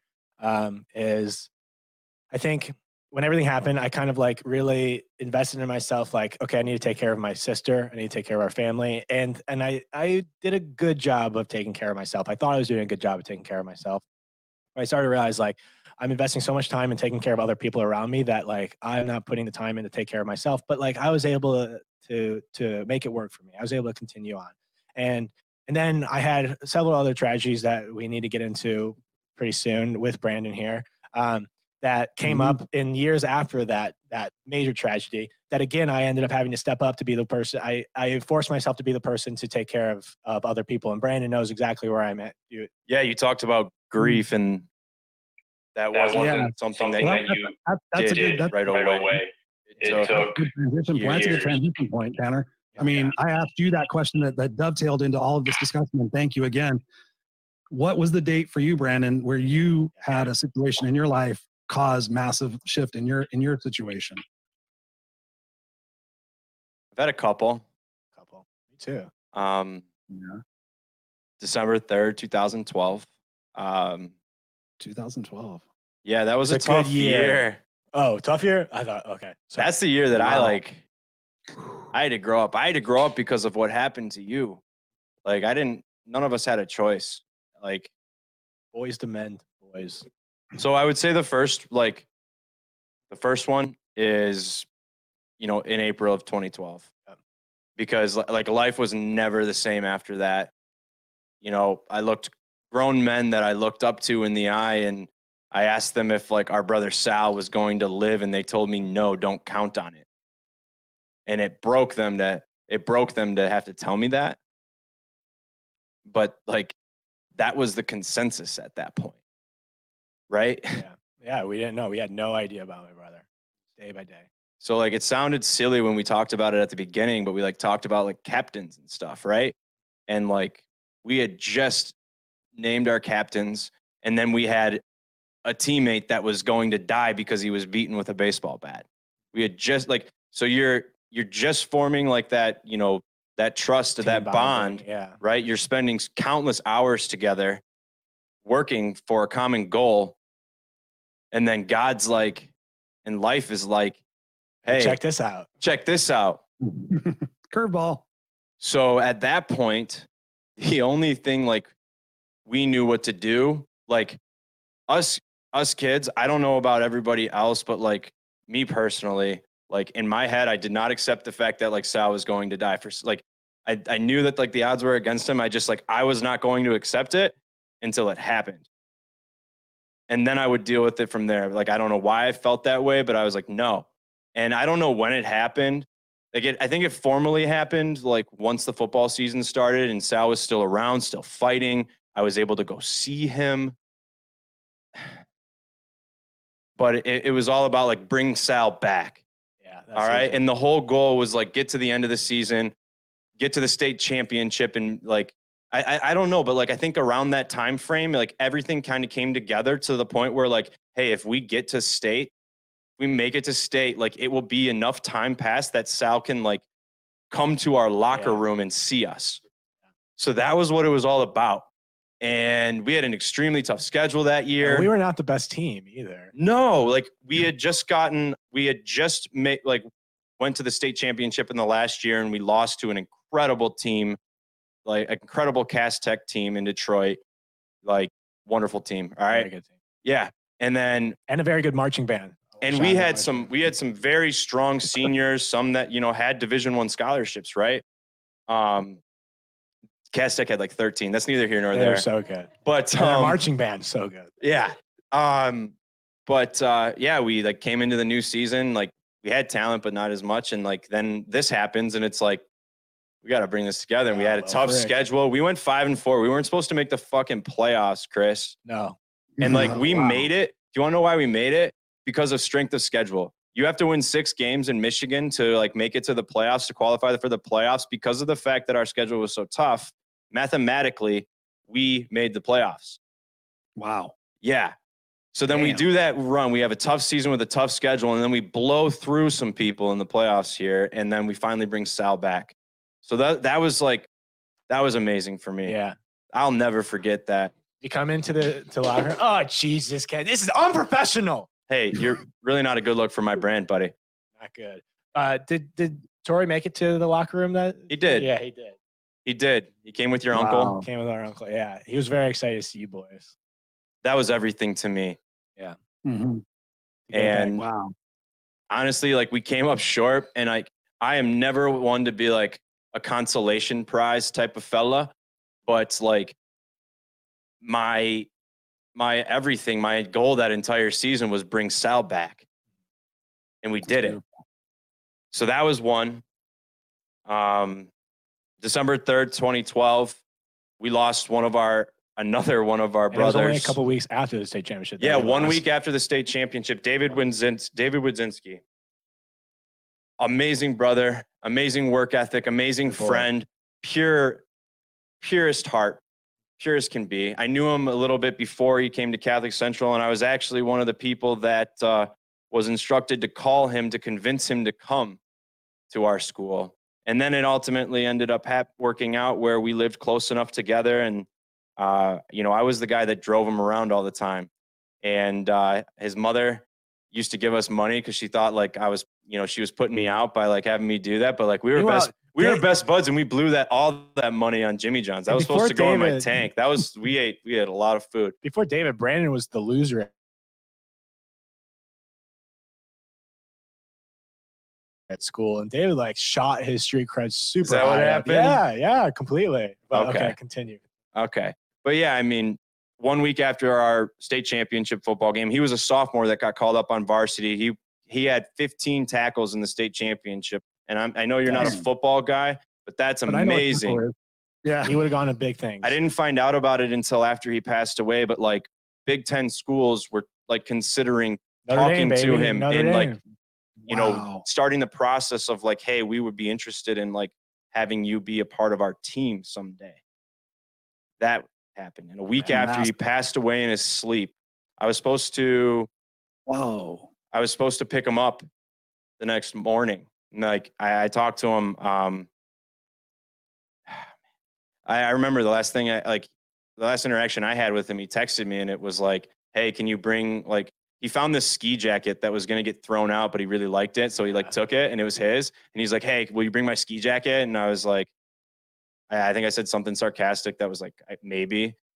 Um, and he was like, "Thanks." And I, I think the last thing I said to him was like, "You're welcome, I guess." Just like in a silly Such an tone. asshole, And that was the last You thing I know said to him. This year, your best friend who's just about And to I wake up I wake up the next morning and he doesn't answer. I wake up the next morning and he doesn't answer. I would always text him to say like, "You ready, bro?" And uh When did you realize it? Um, so I went to school that day and I tried to get in touch with him, and I felt like something was kind of off. And like I said, he was a sophomore, so I talked to one of his closest friends, Eddie Zipka, and I said, "You hear from uh, you hear from um, Dave today? You hear from David today?" He said, "No." And uh, you know, after school, we you know we always had our workouts and stuff like that. We were hanging around. I was hanging around in the athletic director's office, Mr. Aaron Babicz, true legend. Strongest athletic director in the state of Michigan. Oh yeah, and um, I was instructed by him that the principal of the school, Father Huber. Father Huber, wanted to speak with me, uh, in the in, speak with me and a couple other people in the chapel at like six o'clock, and our parents were coming. So Brandon's in trouble. I had no idea what was happening. Like Aaron Babicz, God bless him, and I hated him for it at the time, and he knew that it wasn't a real hate, but it was because of the pain that it caused. I was making jokes about what father wanted to do with us in the chapel and stuff like that. Classic. And he Oh, held it. He knew that David was dead, Oh, and um, he held it together, and he just let me say it. And it wasn't even bad. I love Father Huber, but That's like great. boys will be boys, and they'll make jokes. Like Boys will be- yeah. um, and then I just remember sitting in that chapel, and the entire like the admin, all of the administrators were there, and like my father was there with me, and uh, he said like David went to bed last night and he didn't wake up, and for me, like when I got into that chapel and I saw like, I, I mean, I, I, I knew what happened. I knew what happened before he said it. I just didn't Want to believe it? Yeah. So that happened. I don't know who it was to this day, but like somebody ran out of the room hysterical, and it was like the worst sound I had ever heard in my entire life. The worst screech I'd ever heard in my entire life. Um, and I just like, I remember sitting there motionless, no tears, no crying. And then I finally like, it, I, I remember I remember finally like uh, for some reason I didn't accept affection from my father and my father understood it and he didn't touch me and like I was I wasn't like told this until later but like I guess that like I was the only person that was like wasn't like physically consoled by their parent and someone like brought that up to me as a bad thing but like in retrospect like my dad just knew that I needed that space at that time and I I I, fi- I remember finally running out of the chapel just to like you Make know sure you talk in your microphone. thanks You remember running I out. of remember the- I remember running out of the chapel as I speak into my microphone and uh like Aaron came out to you know try to comfort me and I just looked at him and I was like you fucking knew you fucking knew and then you know I you know I talked with you know I finally like broke down and like my father hugged me Aaron hugged me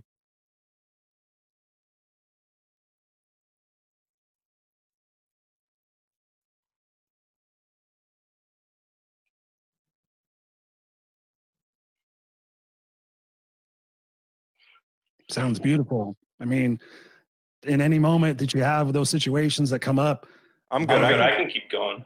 We made him cry. We made him cry. Yes. We did it, Chris. just just having just having somebody hug you and hold you there there's i because i get that brandon. I get that. I've been always strong in my life and like okay i'm gonna be the big one. I'm gonna be the one that's gonna be um figuring things out. And um you know sometimes you just have to let go. I mean that's i still deal with that. My wife will laugh at me because when i drink i will get teary she's like why are you why you get sad and i'm like because i hold a lot of my pain i hold a lot of my anger inside and I process it. When I'm sober, I can process. I can put it in a box. I can figure it out. But when I drink and I sit there and I think about things, then and I do that on purpose because I know I need to deal with those issues. So I'll sit and I'll listen to a playlist and like get sad and like, okay, why am I feeling sad? Where is this coming from? Okay, I feel like I've been abandoned. Okay, what what do I need to process out of that to get out of the feeling of abandon and and just feeling those those tears and feeling that pain, you know, it's it's crazy because I do cry a lot. And like I said, when I was watching, you know, your story, Tanner, and everything, and and watching the 5K, and I was just like, tears are streaming down. I'm like, it's because of the love, it's because of the situation, it's because of my own processing of what that meant to me. You know, that's a beautiful thing. I mean, that I mean, having that having that family unity and accepting that is is so paramount. And sometimes we push people away because we want to be stronger. When in actuality, we should just drop our arms and just be like, "Fuck, just hold me, hug me." cry I'm a sometimes. You need to person, I cry. have these emotions. It's good. all right It's I'm all- gonna do my job and I'm gonna finish No, your job is to cry. Just continue to gonna finish the cry. Let me talk about crying for a little bit. Okay, go. oh fuck off all right Oh, no it. if I was just, we just did it, Chris. I just want to say want we did it. We made him little light at cry. the end of this, Brandon, if you want to bring it back around, your face when you were watching my face, not understand his. I gotcha. yup Noted. I love you. Yeah. I love you. yeah so I was Ken hys- cried too. Just like engineer Ken was crying too. We I was him. I was hysterical, but and they like strongly, strongly advised me against it. But my father, again, my father, my father knew his son, and he wasn't going to tell me no. It wasn't him that told me no. I remember Mr. Lewis, our assistant principal, was like begging me not to leave, and I was like, I need to go see Tanner. And I need I, I I needed to leave because I needed no one else knew and I knew it was going to go public and I needed Tanner to know before everybody else did and I needed Tanner to know because I needed Tanner. Wow. So I left. I remember I'm getting on, I'm, I'm heading out towards Milford from Wixom. I'm getting onto the 96. I'm heading west, getting on 96, trying to head west. And as I'm getting onto the ramp, Dan Anderson, our head, our, our uh, he's now the head football coach of Catholic Central. Um, Rocks. he called me and um like he was able to calm me down a little bit and he was checking in on me making sure i was okay and um i told him what i was doing and he advised me to be cautious but i remember you and i we uh, i think it was a mcdonald's parking lot right off I of that milford exit well. I remember getting the call. and you get you get the call from me and i was like i need to see you now Yeah, and you didn't tell me over the call, did you? no because you came out. I remember you pulled up and you came into my car. I was driving that shitty Ford Taurus that had uh, it was a It's red great. car with a Yeah. blue bumper Ah, it's great. because I front because I rear-ended somebody because I was texting like an ass. Jesus, are you gonna? He doesn't do and it that anymore. was my You dad's know what? tough lesson. He He was, up. that was my dad's up. tough lesson. He's like, you're gonna go to the junkyard and find a bumper that works for a price that works. Yes. Um, but yeah, you Nice. jump into the car and I told you. Yeah. And that right there, so like that moment of vulnerability, that time frame was like the last. It was like really like the last piece of vulnerability I really like gave to most people for a long time because the way that like and I took on I think I like took on this responsibility almost. I, I wouldn't say it was like self-proclaimed, but I think it was like natural for people to like look to me simply because he and I were so close and I was a senior and I was a leader of the school. You're an actual captain. So that was really like the only like true time I like let my like let my guard down and then it was like I had a fucking job to do. Yeah, And I remember there were like how many people were at my house that night? There's a lot. We were all just hanging out. Like no none of us. We're all just kids and we don't know what to do and we just lost our friend. suddenly, there's no no explanation again. Just Wow. one night. And like the there. brightest and like the best of it, the best of them. best of us. He was a great kid, and he had, again, he was going to go on and do great things. That's the hard part. You like the uh, the. I would've traded- I would have traded that for him. Looking back on it, I don't think I've had that thought before, but like, I think I would have taken his place just to give him that chance. Go fuck yourself, Brandon. I really would have, no, man. no, Like, don't. You, do you think David wants you saying that right now? No, no. I don't. Shut I'm up. not saying it Shut for up. him. I'm not saying it for him. Yeah, and you're not. You're not saying it for him. You're saying it for yourself. But you don't. You don't. You're not saying that. Don't say that because like David can't. wants you to live. David wants you to mm. live your life because you have a great, great opportunity. You're you're producing podcasts, man. That's awesome. That's so cool.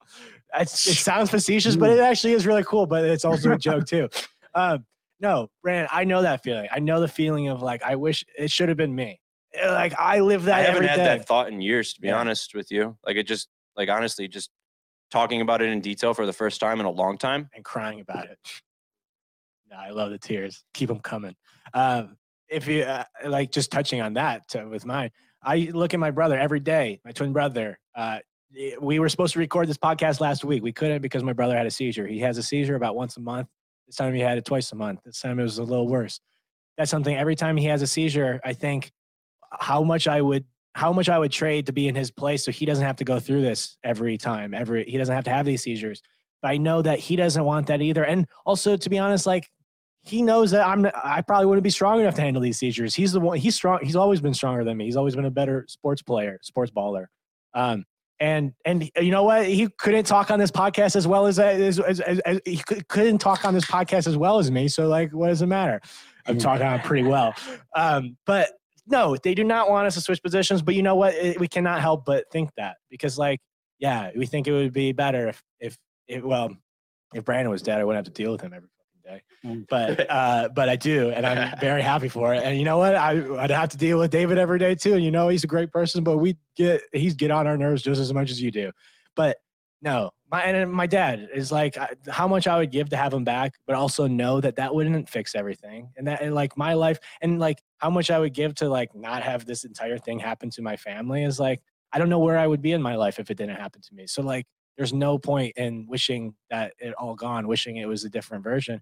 But you know what? It's human. Of course we're Do gonna. Do you want to know why it's hard for me? Why is it? Hard? I it mean, and for you work in film, so I no, think I you'll don't. understand. Let's keep talking, Chris. Okay, I do. I know. So, for me, like I I know that I said what I said, I'm glad you and I it. know I'm that he wouldn't it. want I'm glad you said me to it. feel that way. But picture this: what if you could? What if you could like? Picture this. What if you could look at a pitching me a film movie right or now. see something from a bird's eye view and just watch it happen, like that what if scenario? And that's something like we're talking about. Like, like I'll be real. Like this isn't like I'm not some success story that's perfect and has completely not- overcome not this. Like successful. it's he's a podcast producer. Like what the, what the hell? such a tool. No, keep going. But now you made me lose my train of No, thought. no, it's not. It's uh, like look at the it would be success so story. nice to like be able to like you, nobody knew how he was going to turn out but that kid loved notre dame Yeah. and notre dame was looking at him and that would just be the start of his impact and it would be a continuation of his catholic upbringing and i think that that boy of all fucking people just needed structure and people that loved him and he would thrive Oh my god. and that's what happened at cc and that's why Mm-hmm. for me i wanted like it would just be sweet to and imagine see if that movie yeah, you, the what if i can't scenario, i'll never have it but like it would be nice to have that imagine movie. what if that like he would have gone like how good he played at at um football i'm not saying well i don't like you being grammatically correct how good he played at football and apply Mm. that to the rest of his life what he could have done he could have done he would have done great things and we don't get to see that and that's really fucking shitty we don't get to see the alternate universe where he's still alive and he's still doing great things that we cannot even imagine right now but you know what every day is it means that it's more of our responsibility to do those great things for him and as best as we can we're not going to do the great things for it we're not going to do them as great as we can honestly he'd probably be the best podcast producer we've ever seen but like you know what now you have to be the best best podcast producer we've ever seen yeah yeah yeah but but i it's, you can't get down on yourself for feeling that the what if what if scenario because like yeah I don't play that game often. I just played it because like we're here yeah and I'm no i'm glad you're playing it. it. you need to play that Mhm. game sometimes But yeah, I guess that's that's I that. play the game all the time. I love what you got. You got to you got to you got to you got to think about everything we've talked to you guys so much and want to give you guys big hugs right now um, and just hearing this is emotional for me because it brings up different things and thoughts that i have but ultimately what you guys are saying and we still haven't even finished is the fact that ultimately the perspective is what is the most important thing the perspective of how we see and how we internalize and how we emotionalize the situations that happen we can either say they're happening for us or um, to us and in the same thing i think everything happens for a reason i say it most times 10 times a day i say everything happens for a reason i say every day is a new day and everything happens for a reason and then i finish it off with Doesn't kill me, makes me stronger. Can I what doesn't challenge that though? Like. Challenge it. So yes. I, I had I had to put that I had to put that on my arm because in situations where I'm pretty strong, but also when we get vulnerable, we get vulnerable with ourselves because we could be strong. I mean, I know you're strong, Brandon, and Not when that we, strong. when I bench press we allow we allow that gate to open. That's where the healing starts to happen. That's where that's where we really get to grow and see who it is that we're going to become. And I think I know the fact that from all these situations, you guys are going to be amazing dads. You guys are going to be amazing influencers in the world. You already are. And we just take that and we say, okay, how can we live in somebody else's honor? I had a situation where my former uh, my former wife, her sister, and I called her my baby sister. I mean, we're still family, we're still friends, even though I say ex-wife. Um, I got a phone call from Tammy, who was my ex-wife, and she said Tiffany passed away.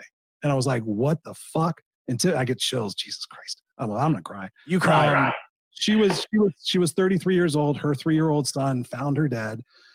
Uh. You're good. Um, and then Tammy found her, and they were best friends. And I was sitting there trying to process, and I was I was Tiffany's coach, and I kept telling her, I'm like, Tiffany, you have to take care of yourself. You have to take care of yourself. She was overweight. She had asthma. She had heart issues, and she was like, No, no, no, Chris, I have to take care of Kenneth. That's her son. And and I'm like, No, Tiffany, you have to put yourself first. You have to put yourself first. And then all of a sudden, I get this call from Tammy saying Tiffany passed away, and I was just like, like really honestly i was just like what the fuck god really a 33 year old mom who's taking care of a kid who's potentially autistic in the prime of her life. She's trying to start this at home cooking thing, and you strike her down and you let her three year old son find you. I was like, and I was so mad and I was so angry. And I was sitting there thinking, and I went, to, they had me do the eulogy at the church, which I was very honored to do. And I was driving home and I was so emotional. I was so pissed off. And I was like, what could I have said to her? What could I have done? You know, should I have said, oh, we should do coaching in law? Uh, you know, what things could I have done to prevent that? And God's honest truth, I was like, I'm going to go home and drink and I'm going to just like, you know, just get trashed. And, and I'm like, that's how I process things. And I thought, and I sat there for this moment. It's a very poignant moment in my life. I was on the 91 freeway out here in Corona. I remember it vividly, just approaching the 15. And I looked over at my empty seat and I looked over there and I'm like, I'm like, if she was sitting here right now, what would she say? And she would say, Chris, go home and do something productive. Don't go home and crash yourself. Go home and write a poem. Go home and call some friends. Go home and, and give this situation a deep perspective, you know, a deeper perspective and and and find a way to use this to help other people, find a way to be a light through this situation. You know, still be in contact with Tammy, still be an influencer in, in, in Kenneth's life.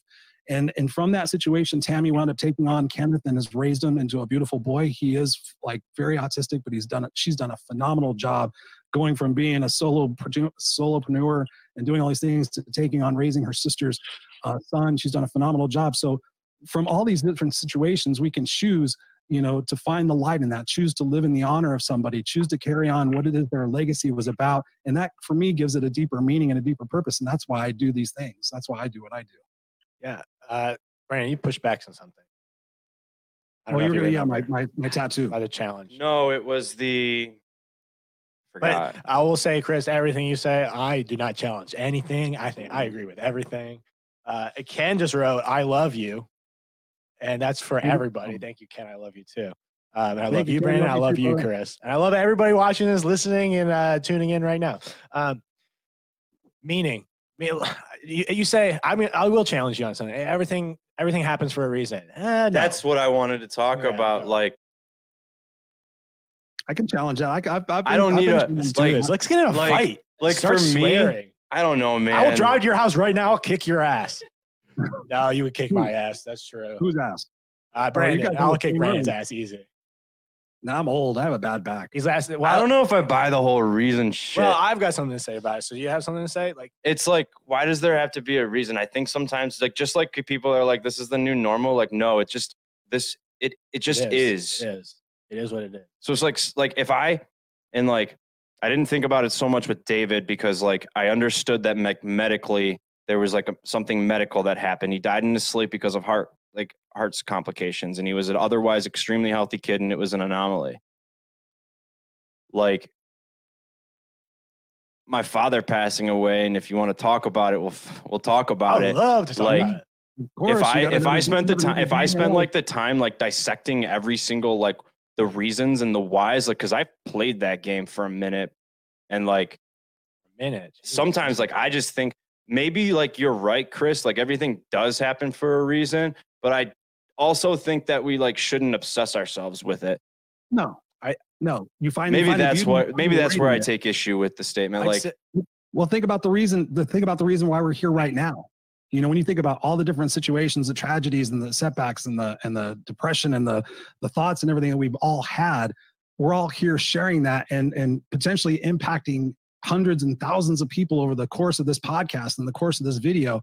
That's the reason. That's what I choose to find the reason because otherwise I would go absolutely bonkers trying to diagnose why certain things happen to little kids and why this happens and why that. I just have to sit there and say, okay, from the reason from that is because that story is meant to make other people stronger. That story is meant to inspire people. That meant, that story is meant to get people off of drugs. That story is just, I mean, it's just that's the reason I look at it. Otherwise, I would go insane. I'm gonna go in the middle of you guys because like I always I'm very diplomatic and that's what I do. Um, and I'm gonna say that like yeah, some things happen for a reason, some things don't happen for a reason. But like maybe everything happens for a reason, maybe nothing happens for a reason. But like the reason, there's no reason. Like eh, whatever you want to do that. The, our job as individuals is whatever that something was. We have to find the reason. We have to make the reason, especially when there is no reason. When we can't find the reason. When when when when my dad was murdered, there was no reason for it. When you say like make reason is it just like rationalize it in your head No, or is it beyond that it's beyond that. It's like I have to find the good. And like my dad was murdered so that I could help people who's who's who have also Exactly. had people die, and that's my reason why my mm-hmm. dad died. Which is not a reason that was it was not the reason when it all happened. But like I've had to mm-hmm. spend eight years finding that reason, and that and it's gonna be the rest of my life is finding that reason. And sometimes that reason isn't good enough. Sometimes I'm still gonna be really sad and cry myself to sleep. Cried myself to sleep two nights ago. It was great. It was very fun. Um, but also, but like in the long run, if I can say that I found enough reason in the reasonless, in the meaningless, then like that's all I can do. And that's you got to just try. And sometimes you're gonna find that reason, sometimes you can't. Why did David die? I don't know. It's it's definitely brought me and you closer as friends. Like I did not like you before. I could barely tolerate you, but now it's like I'm in sitting in a room with you. I'm talking to you for an hour and 27 minutes, and like I don't hate you that much. Maybe that's the reason why David died. And like, and that's really shitty because that means like David had to die so that me and Brandon uh, could be a little bit closer. That's shitty. But you know what? Like David would like that. It David's works. sitting here right now. He's watching. He's listening. He would love to talk. What the, what the things he would say. Absolutely. Hey, I didn't need David to die to remain close with you over the years. I buddy. did. I would have kept Oh, running. fuck. I would have kept running. Yeah, but no. All right. But that's it's it's it's so it doesn't matter if the there is a reason when things happen. All it all Mm. it matters is like it's up to you to find that reason and make and if there is no reason, make that reason. And I that's guess I guess that's a fair absolutely- point. Absolutely, absolutely. And I and just from what we've already shared, the viewers are probably, I'm sure, on the edge of their seats trying to figure out what's going on and how everybody's doing. But there is still another key date in this thing we're talking on about. Brandon's side. There's there's a few more Yeah. on my side too. So Brandon, keep going. Or do you want me to take one All right, I'll give you one more, but then I'm done. Um, and cry this time? Seriously, cry. all right. Well, I don't think that'll happen. I think you got me once. You said that before, but look at us now. That's fair. No, Crack me up. February 7th, 2018, one day after his 61st birthday, my father killed himself. He hung himself, and that was his second attempt. The first attempt was two years before and some change. And uh, it was ironically enough the first time that my girlfriend, now fiance, met my father. And um, yeah, that one was tough. What's his name? My father's name? Yeah. It was Ron Malinowski. And um, I guess before I go too much into detail, it's like that th- those situations were like a little different for me because like after I get gone through what I had gone through, like throughout high school, um, I just felt like in a some like fucked up way that God had pre- prepared me for like that situation. It was like like it was literally like a let's go kind of deal. I mean, I was the one that found him and like the f- primary focus of mine at the time was like shielding my mother from seeing that. We didn't know if he was alive. I had to fucking I had to give my father a pulse check the first time to figure out if he was alive and then thank God I got two more years with him. They were rough years for him, but we had some good times and I got two more and I think I think he I think again it was like holding true to his character. I think I think he made that sacrifice for me because I he knew I still really needed him. Wow, that is super, super profound. That's when I first started thinking, about, that. That is super profound, Brandon. And just for the record, for everybody, um, Brandon is my my wife's cousin. Is that what the technical thing is? You're my You're brother. brother. Yeah. So I have met, I have met, I've met your dad. I've spent time with your dad and your mom. I mean, when I, that's why I got emotional because I thought back to the, I think the last time we went out, um, you know, we went and had drinks and it was just a great time. I used to love talking to your dad. We used to talk about sales. And so I know your dad. So I know, you know, some of the pain that he was going through and, and so those situations. So yeah, I just wanted to let the viewers know, like, you know, there's, there's a, there's a close tie in here because, you know, I knew, I knew your father and I know your mother and I know your brother. Um, I've been blessed to, to know you guys for a long time and do call you my brother. Um, and I do truly mean that because um, I watched you grow up, Brandon. I've, and we've said this off camera. I mean, I met you when you were like 15. Was it 15? I think it was, a, little younger, than, that. 13. I mean, I might have been 13. And I met you and I was just like, I was, I was really, it was so weird because I was just captivated by you had this charm, you had this confidence, you had this, you know, this, this sparkle in your eye. Like, and I, and I kept telling people, I'm like, that guy's going to do something. And at the time I thought I was going to be playing guitar, but obviously that didn't happen. But you, but you do have, but you do have guitars up on the wall. I think you're trying to copy me a little bit. So, uh, and you, and you, you had That's LED only lights on LA. it second. But, but, you know, to know that relationship and to what you just said was so profound. Can you say that again? Because I just want the listeners to really absorb what you just said.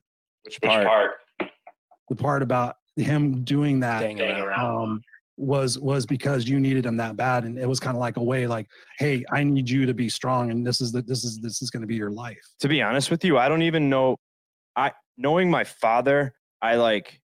I feel very strongly that that was a conscious thought of his. I can't definitively tell you that it was, but I know the character of the man that I'm speaking to at this time. Um,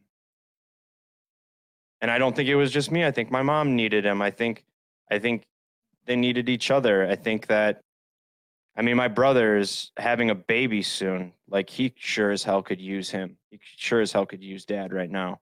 I'm I'm looking to purchase a home right now and I'm not I know all the details. I don't have a ton of cash, right? And I'm trying to figure it out. It sure would be some? I got it sure would be nice Yeah. to have it my dad to talk to because you always have people that help you, but with your father, and I know that this is tough for you because like you didn't grow up with that experience, but this is what I did. I, I was blessed with this, right? And like we butted heads, but like that was like that guy was always in my corner. He used to always say, Who's your biggest fan? Even when we would get mad at each other, and I'd say like under my breath, like fuck, like you dad. But like Chris, you have a pool, right? Like you ever been in the pool, like or you know, accidentally go in the pool with your shirt on and it gets super soaked? You get pushed into a pool Mhm. ever in your life and it's super soaked, Oh, and then you try to get that you try to get that shirt dry and you wring it out and you keep on twisting, you keep on twisting, you keep on twisting, and there's still like a couple more drops. Yeah. I, I think that like I think my dad was that wet shirt and he let me wring out all of the goodness that he had, all of the wisdom, all of the patience. And like I'm still learning, but like I think that he let me do that for him. Like he gave me that, That wet shirt. he gave me that wet shirt, you know? And I- it's no, a weird, it's a weird example. Who pushed him in the it- water though? That's the question. But that's for another day. I think hmm. he, I, I don't know. I think, I think, I think he jumped into the water Yeah. Because he didn't have all the answers, but he jumped into the water because like he realized that You needed a wet shirt. yeah, he realized he realized that like he he had a, he didn't have a, a dad that was there for him. He had a dad that told him to go push a broom at GM and had two jobs and said like I don't have time for this shit. Go do something else. There was no like dad I need you. There was no like there wasn't that. It was like it was I'll say carrot or stick and it was nothing in between and it was like seldom a carrot because there wasn't a carrot to give. I'll say Mr. Malinowski, like to take it all back, circle all all the way back to sideline captains and those unity dinners I talked about. When the night before games, we would all get eat dinner together, and me and Peter would tell the other captains why they suck. Um, uh, those dinners, the the parent that everyone remembers being the most supportive and the most excited for us, and the most eager was Mr. Malinowski. And every night, and sometimes we'd have a bad practice, sometimes we'd have a bad week, sometimes we wouldn't really, we'd be nervous for the game before. At least not me, because I didn't have to play, so I don't worry about anything. But Mr. Malinowski was always the dad who was just down to like make sure we were ready for the game tomorrow and ready just for life. It came down. It's like mm-hmm. because he was. It's what it's like. He wasn't teaching us about like how to be good football players, how to be good good high schoolers. He was teaching us how to be good good people, good men, and and that's Mr. Malinowski in in a wet shirt. It's like he had that wet shirt and he was giving us all that that wet shirt, and that's a lot of wetness to wring out of a wet shirt. But he, man, he kept jumping in that pool because he was doing it for us. And I think like he didn't always have it, so he made it. Yeah. Or if he didn't, he didn't have the ability to make it. He created it for me.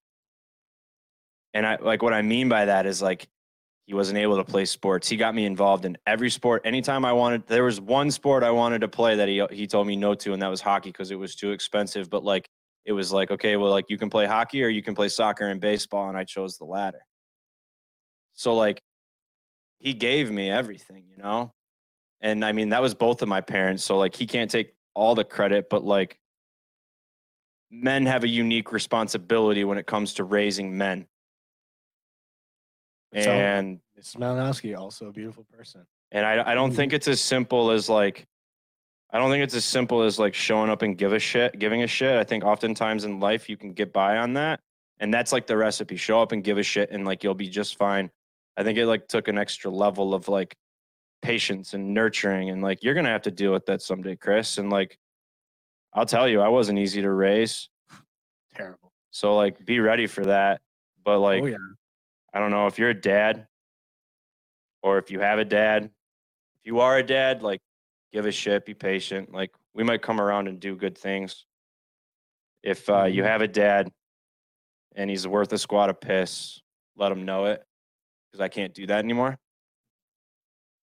And that's uh that's about as much as I'll preach today. Oh. Preach every day. We're tired of your fucking gospel. Do you So even I- like me? No, I said that already. Like you're really kind to me No, off I Love air. it. I love it, Brandon. Brandon, I know that I know Brandon, you want kids. Tanner, do you want kids? I am so excited for kids. If anything, I'm more excited for grandkids because that means that your kids have lived a good enough life to have the kids of their own. Plus, you don't have to worry about all the trouble of being the parent. So you get to just give them the candy and the macaroni and cheese and the peanut butter and jelly. So I'm very excited Uh-huh. to have the kids and the Amen. grandkids. But no, Brandon, can. Ron's watching you. Ron's sitting with us too. He's sitting right next to Dave. He's Mhm. sitting next to Bob. He's sitting next to Jake. He's sitting next to all of them. And I believe not. I think uh, because I also am dealing with with the fact that like I don't have my dad anymore, and that's and and for a long time I kind of just like accepted like yeah, but if I'm gonna think about that, that's just gonna get me down, and it's gonna be like and and there's no reason getting down on myself for something I can't change right now. But now more than ever, I realize like I have to let myself feel how shitty it is that I don't get to tell my dad like how good I'm doing and how well how well I'm doing, and and sometimes I just have to like force myself if anything, I've had more conversations with my dad in these last few months than I have in eight years Yeah. because like it's realizing like whether he's here or not, he's he's with me.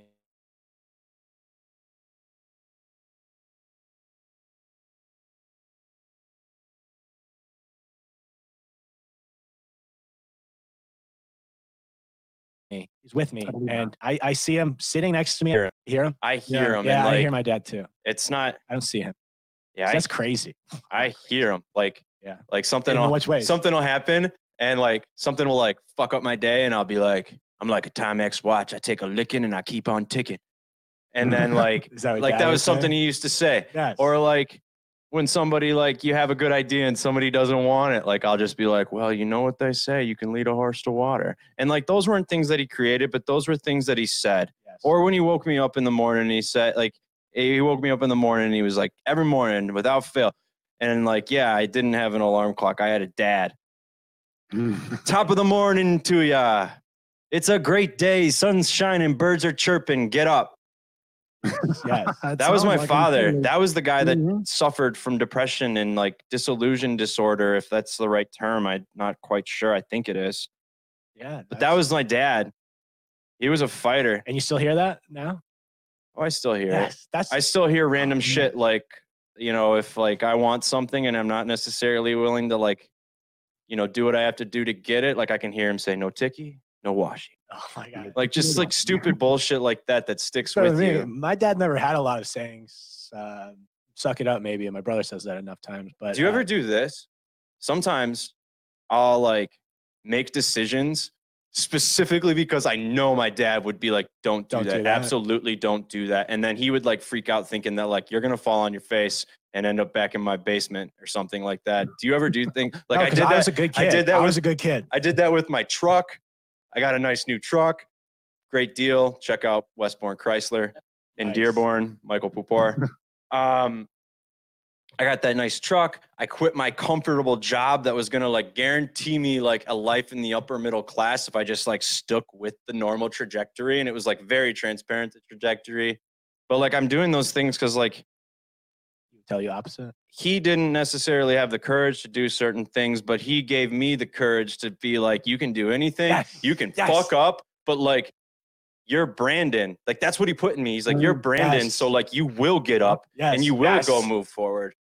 He he was scared to make the take the risks because he he needed to make a safe enough place for you to be the one to take the risks. That's where he's living every day. You're living through him every day.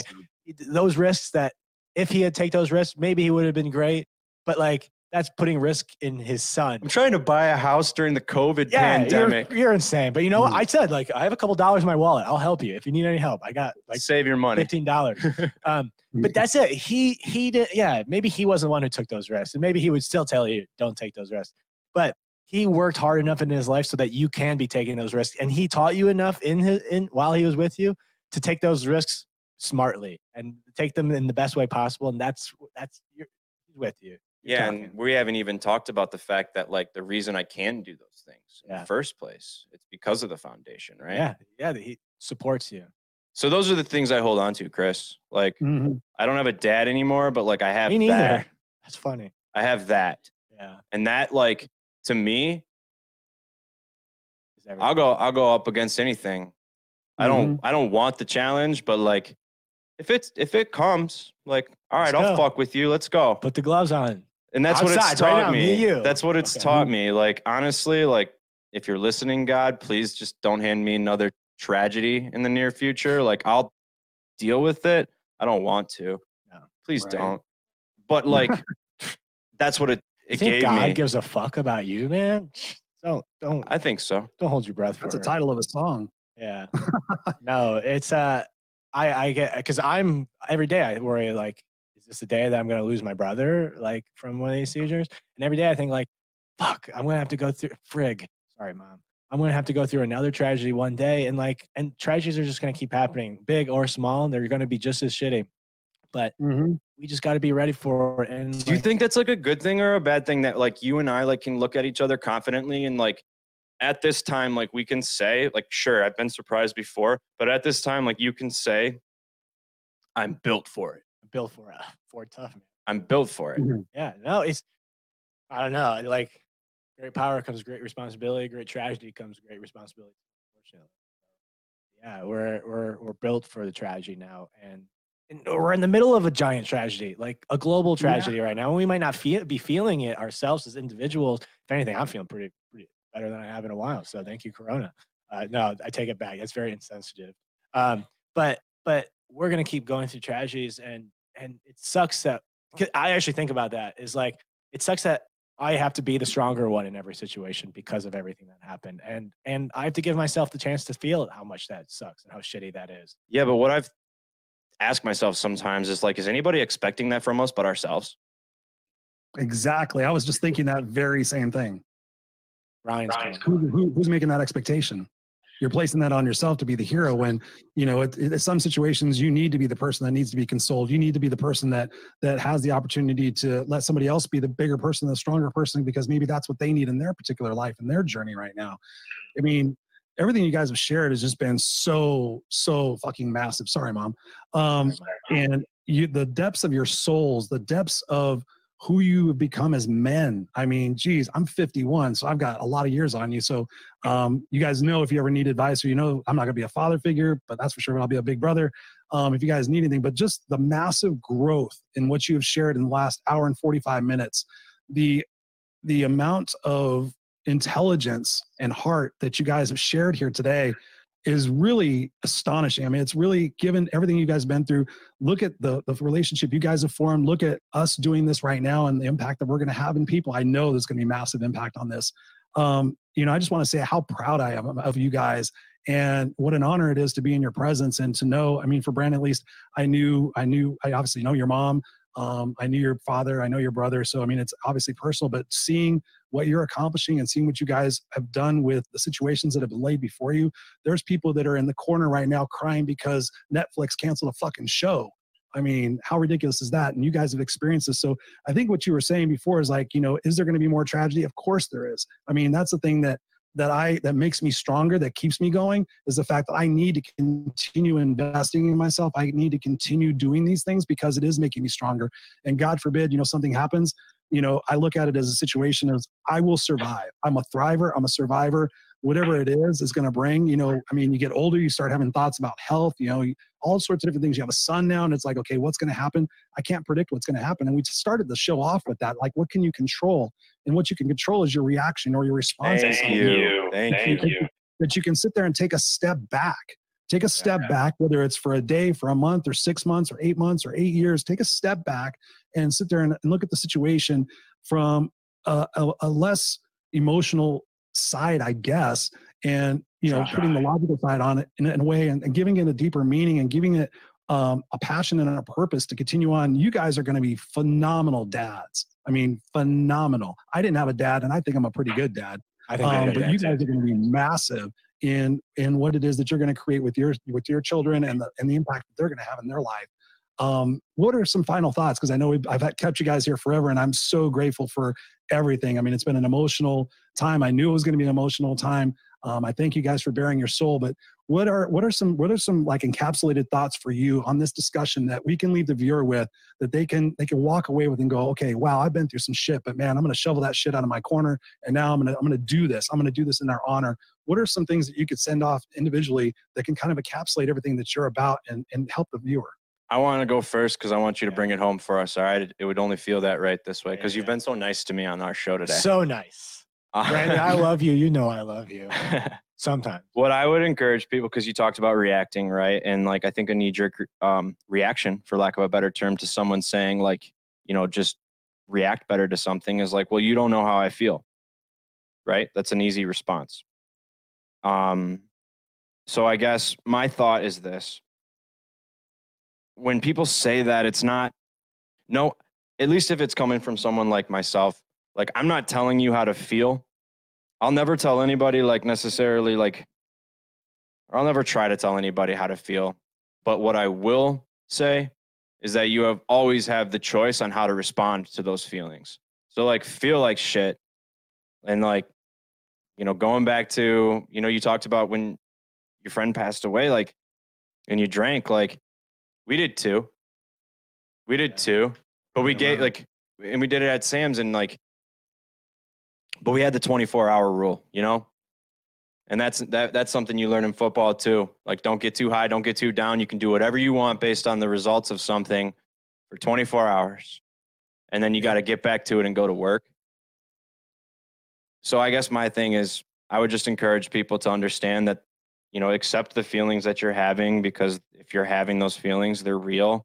You should lean into it. But you always have the choice on how you respond to those feelings. So I'll love you for however you feel, and I'll love for, you love you for however you react. But I think you'll feel better if you challenge yourself to respond to those adversities that we face in a, you know, a conquering mindset. Like, you know, I may not have everything that I need right now to get through us, but through this, but like, I'll get there or I'll find it. I'll try. I'll make Yeah. Yeah. So that's my final thoughts. Wow, thank you, Brandon. That's that's powerful. I want to I want to write that down and quote it out. Uh, thank Got you for all that. up in here. All up in here. Transcript because Yeah. their technology doesn't work over here. Shut up. It does. It does. There- He's a very good podcast producer. Please go to Wave Media and get your podcast produced by. Brandon. Sorry, Chris. What were you saying? Now it's your turn.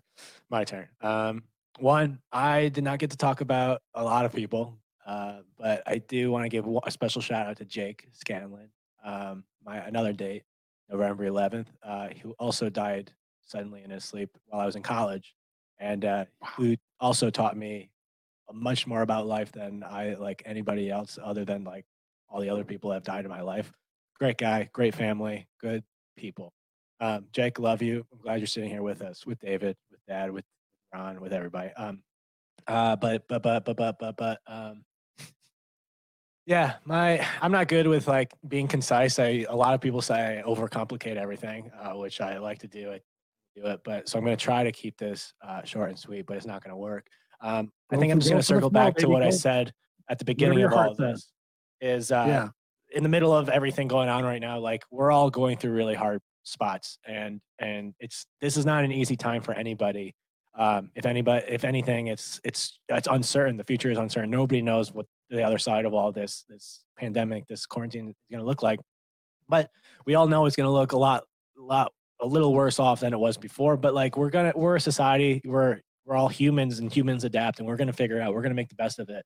But we can't worry about that because going back to the beginning is we can't worry about the future. All we can worry about is the right now right here. And it's it's it's just about being present and be present with however you feel. Again going off of what brandon said is like we cannot control our situation. We cannot control others. We can't control anything except how we feel about our current situation right now right here. And No, we can't control how we feel, but we can control how we react to it. we can control yeah we can control how we react to it. And brandon it's a very good point. I'm glad that you're my friend Um, and uh, Whoa, there it is! look at that. It took, Breakthrough. it took two hours. Two hours. No, it's only hour 51. Um, but but yeah, we can only control how we feel and how we react uh, to whatever the current situation is. And the current situation is very not ideal. Um, but it's more now more than ever important. It's important now more than ever to be present in the current situation, to feel and to be okay with how shitty it feels. I'm not even going to apologize to mom for that one because this is really fucking shitty right now. And uh, but there's going to be another side. We're going to get through this, and all we can do right now is just be present, just exist, just be here, and just be comfortable. Whether you're and and life is just a wave. You're going to be either on the highs or you're going to be the lows. And the the tricky part is just riding the balance and just surfing right in the middle there. And I'm not a good surfer, and I, I Brandon's a good surfer. He got stung by a stingray. It's a terrible surfer, but he's probably better. He's better than me. But but life is a wave, media, and uh, it's going to be either and there's going to be highs that we're riding and, and eventually those highs are going to go crash down into the lows again. Here i'll do it on the video. Lows. And and it's the challenge is going to be just finding the center and being being careful on that surfboard and just riding through it and being okay with wherever we are. Like a couple nights ago i was crying myself to sleep because you know what sometimes you have to cry yourself to sleep but like i cried myself to sleep knowing that i'm going to wake up tomorrow and tomorrow's a new day and i'm going to feel better. And i'm and maybe i don't feel better maybe i still feel shitty but like eventually i'm going to feel better. And then once i feel better eventually i'm going to feel worse. And eventually i'm going to feel better and eventually worse and better. Sometimes it'll go better better better better and then it's going to go worse worse worse worse. But like all i can do right now is just be here. Just be present. Just just be here. Just be here. Just be here. Da da da da da da da da da just be here da da da have da, you da, seen da, da. have you seen a dog's purpose? uh no A dog's hate dogs. purpose. So yeah, I I, know. Oh, I I will love cry. I've, I I've avoided dogs. that movie. So on purpose. basically, like a dog's purpose. purpose. I'm not gonna like tell you anything Oh. about the movie, but the dog's entire movie, like the entire movie, is basically this dog trying to figure out the meaning of life, and i'll tell you he Is that finally the one with figures. Dennis Quaid? Is that the one Dennis Yeah, Quaid? That's correct. So at the end of the I'm movie, haven't seen that at the end of the Oh, yeah. movie, the uh, the dog finally figures out that uh, the meaning of life is to be here now. told you Yep. you don't have to watch a whole movie Wait a minute. Just listen Mic drop.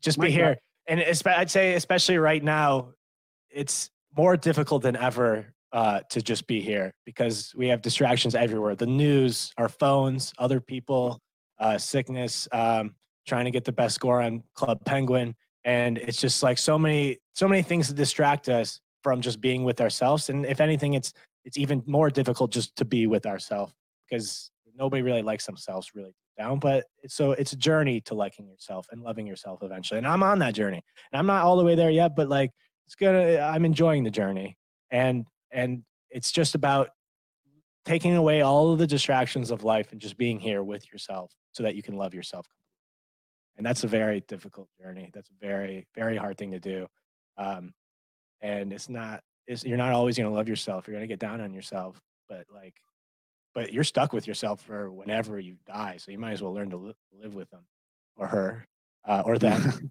um, and so just be here just be here that's yeah just be here powerful, powerful. Wow, I could I could keep talking to you guys for another six hours, but uh, I I personally have to go pee. I imagine ten. I have to go pee I think- I think Brandon already went. I did. Um. At the hour mark, Yeah. Yeah these damn Um, white claws. jeez louise Wow. Um, you know what? I, I love the conversation. I love hanging out with you guys. I can't wait until we can do it in person. I would love to do it. Um, speaking of passing away, we know that uh, somebody in our family, Uncle Ken, uh, recently passed away, and uh, I just we we made the decision due to COVID and everything else that I'm not going to come out there to the to the funeral, so I'm not going to get a chance to see you this time. But um, you know, soon in our travels, we'll hook up and we'll cross paths. I know Tanner, you live out here in LA, so anytime when you're out here, hit me up, man. We'll go there go have a few drinks and and and chop Get it up. If you guys ever need anything, you guys ever need anything, you guys need some advice, you need somebody to talk to, um, vent to, whatever it might be. uh, My my heart, my door is always open. My phone's always open for you guys. I absolutely love you guys to death, and really thank you for being so so transparent, so authentic, so vulnerable. In, when so many people are trying to put on a mask, they're trying to be this, they're trying to be that, they're trying to be all this other crap. And uh, I just want to personally thank you guys so much. I'm going to put you guys in the in the back room for a second. Step, don't go anywhere. Just like, just like just so I can uh, just so I can close out the show a little bit without uh, hopefully uh, tearing up. But uh, I want to say I love you guys and I thank you guys. Hang Love you, around brother. and um, you guys can see this. Wow. For the first time in my life, I need a minute to wrap up a show because um, very emotional, very, uh,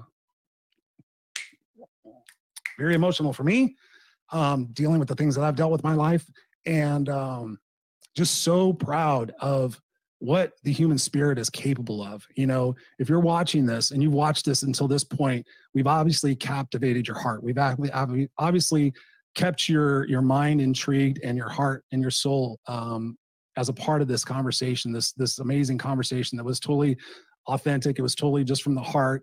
Um, designed you know to take our pain take the situations that we've been faced with especially these two gentlemen um, and and and make a determination that we're not going to be a victim of that situation that we're going to live in people's honors that we're going to do our best and bust our ass to get out of whatever it is that's not serving us. So many of people are out there and they're victimizing themselves. They're sabotaging themselves.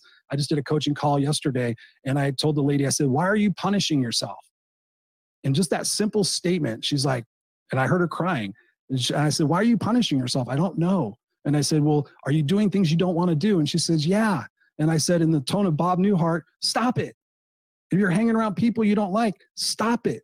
If you're not going where you want to go, stop it. Is there going to be fear? Is there going to be uncertainty? Is there going to be unpredictability? Yes, but that is why we are alive. We are here having this human existence to have these emotions, to have these experiences, to grow our soul, to move us forward in life.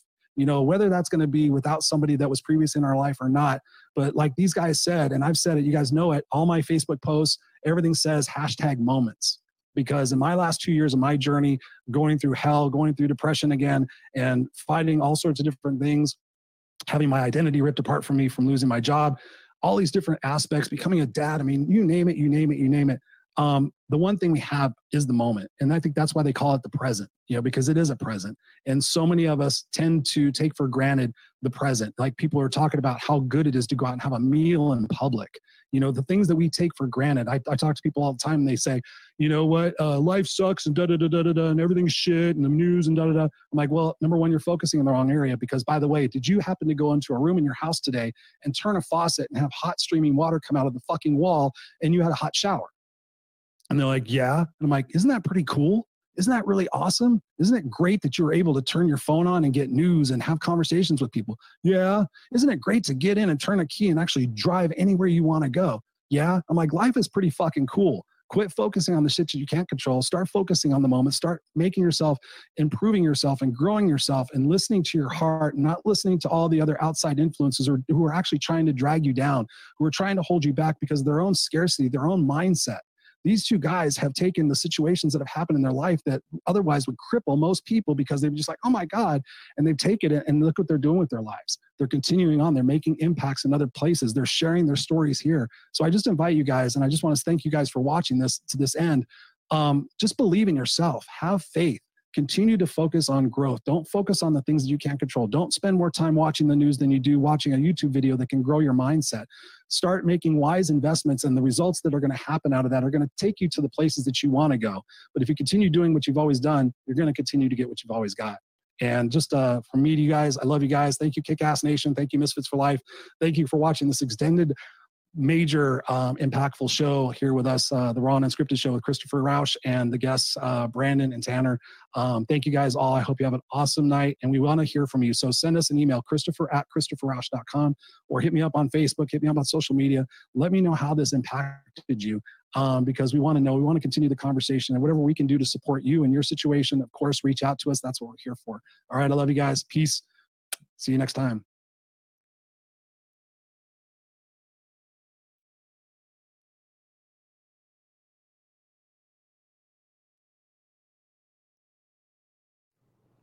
Bam, bam. Can't hear myself.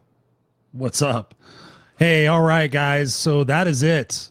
Thank you so much. Um, sorry about the technical difficulties in the beginning, but uh, I love you guys all. I, the words have already been said. So thank you all for being here. Thank you all for sharing this, um, for hanging in and sharing your hearts and sharing your souls, um, supporting the Cipriano family, supporting Brandon, um, supporting this show and what we mean to bringing you guys, you know, the real deal in forms of inspiration, motivation, education, things of that nature. So much love to you guys all. Um, and please share this broadcast out. Please, again, uh, consider what you can for the Cipriano Fund, fund to help uh, Salvatore's uh, medical expenses. That would be huge. Please tell me about that so I can give you a gift in return. Um, much love. Take care of each other and uh, let's be a part of the solution, not be part of the problem. And uh, as always, stay kick ass and stay unstoppable. I love you guys. Peace.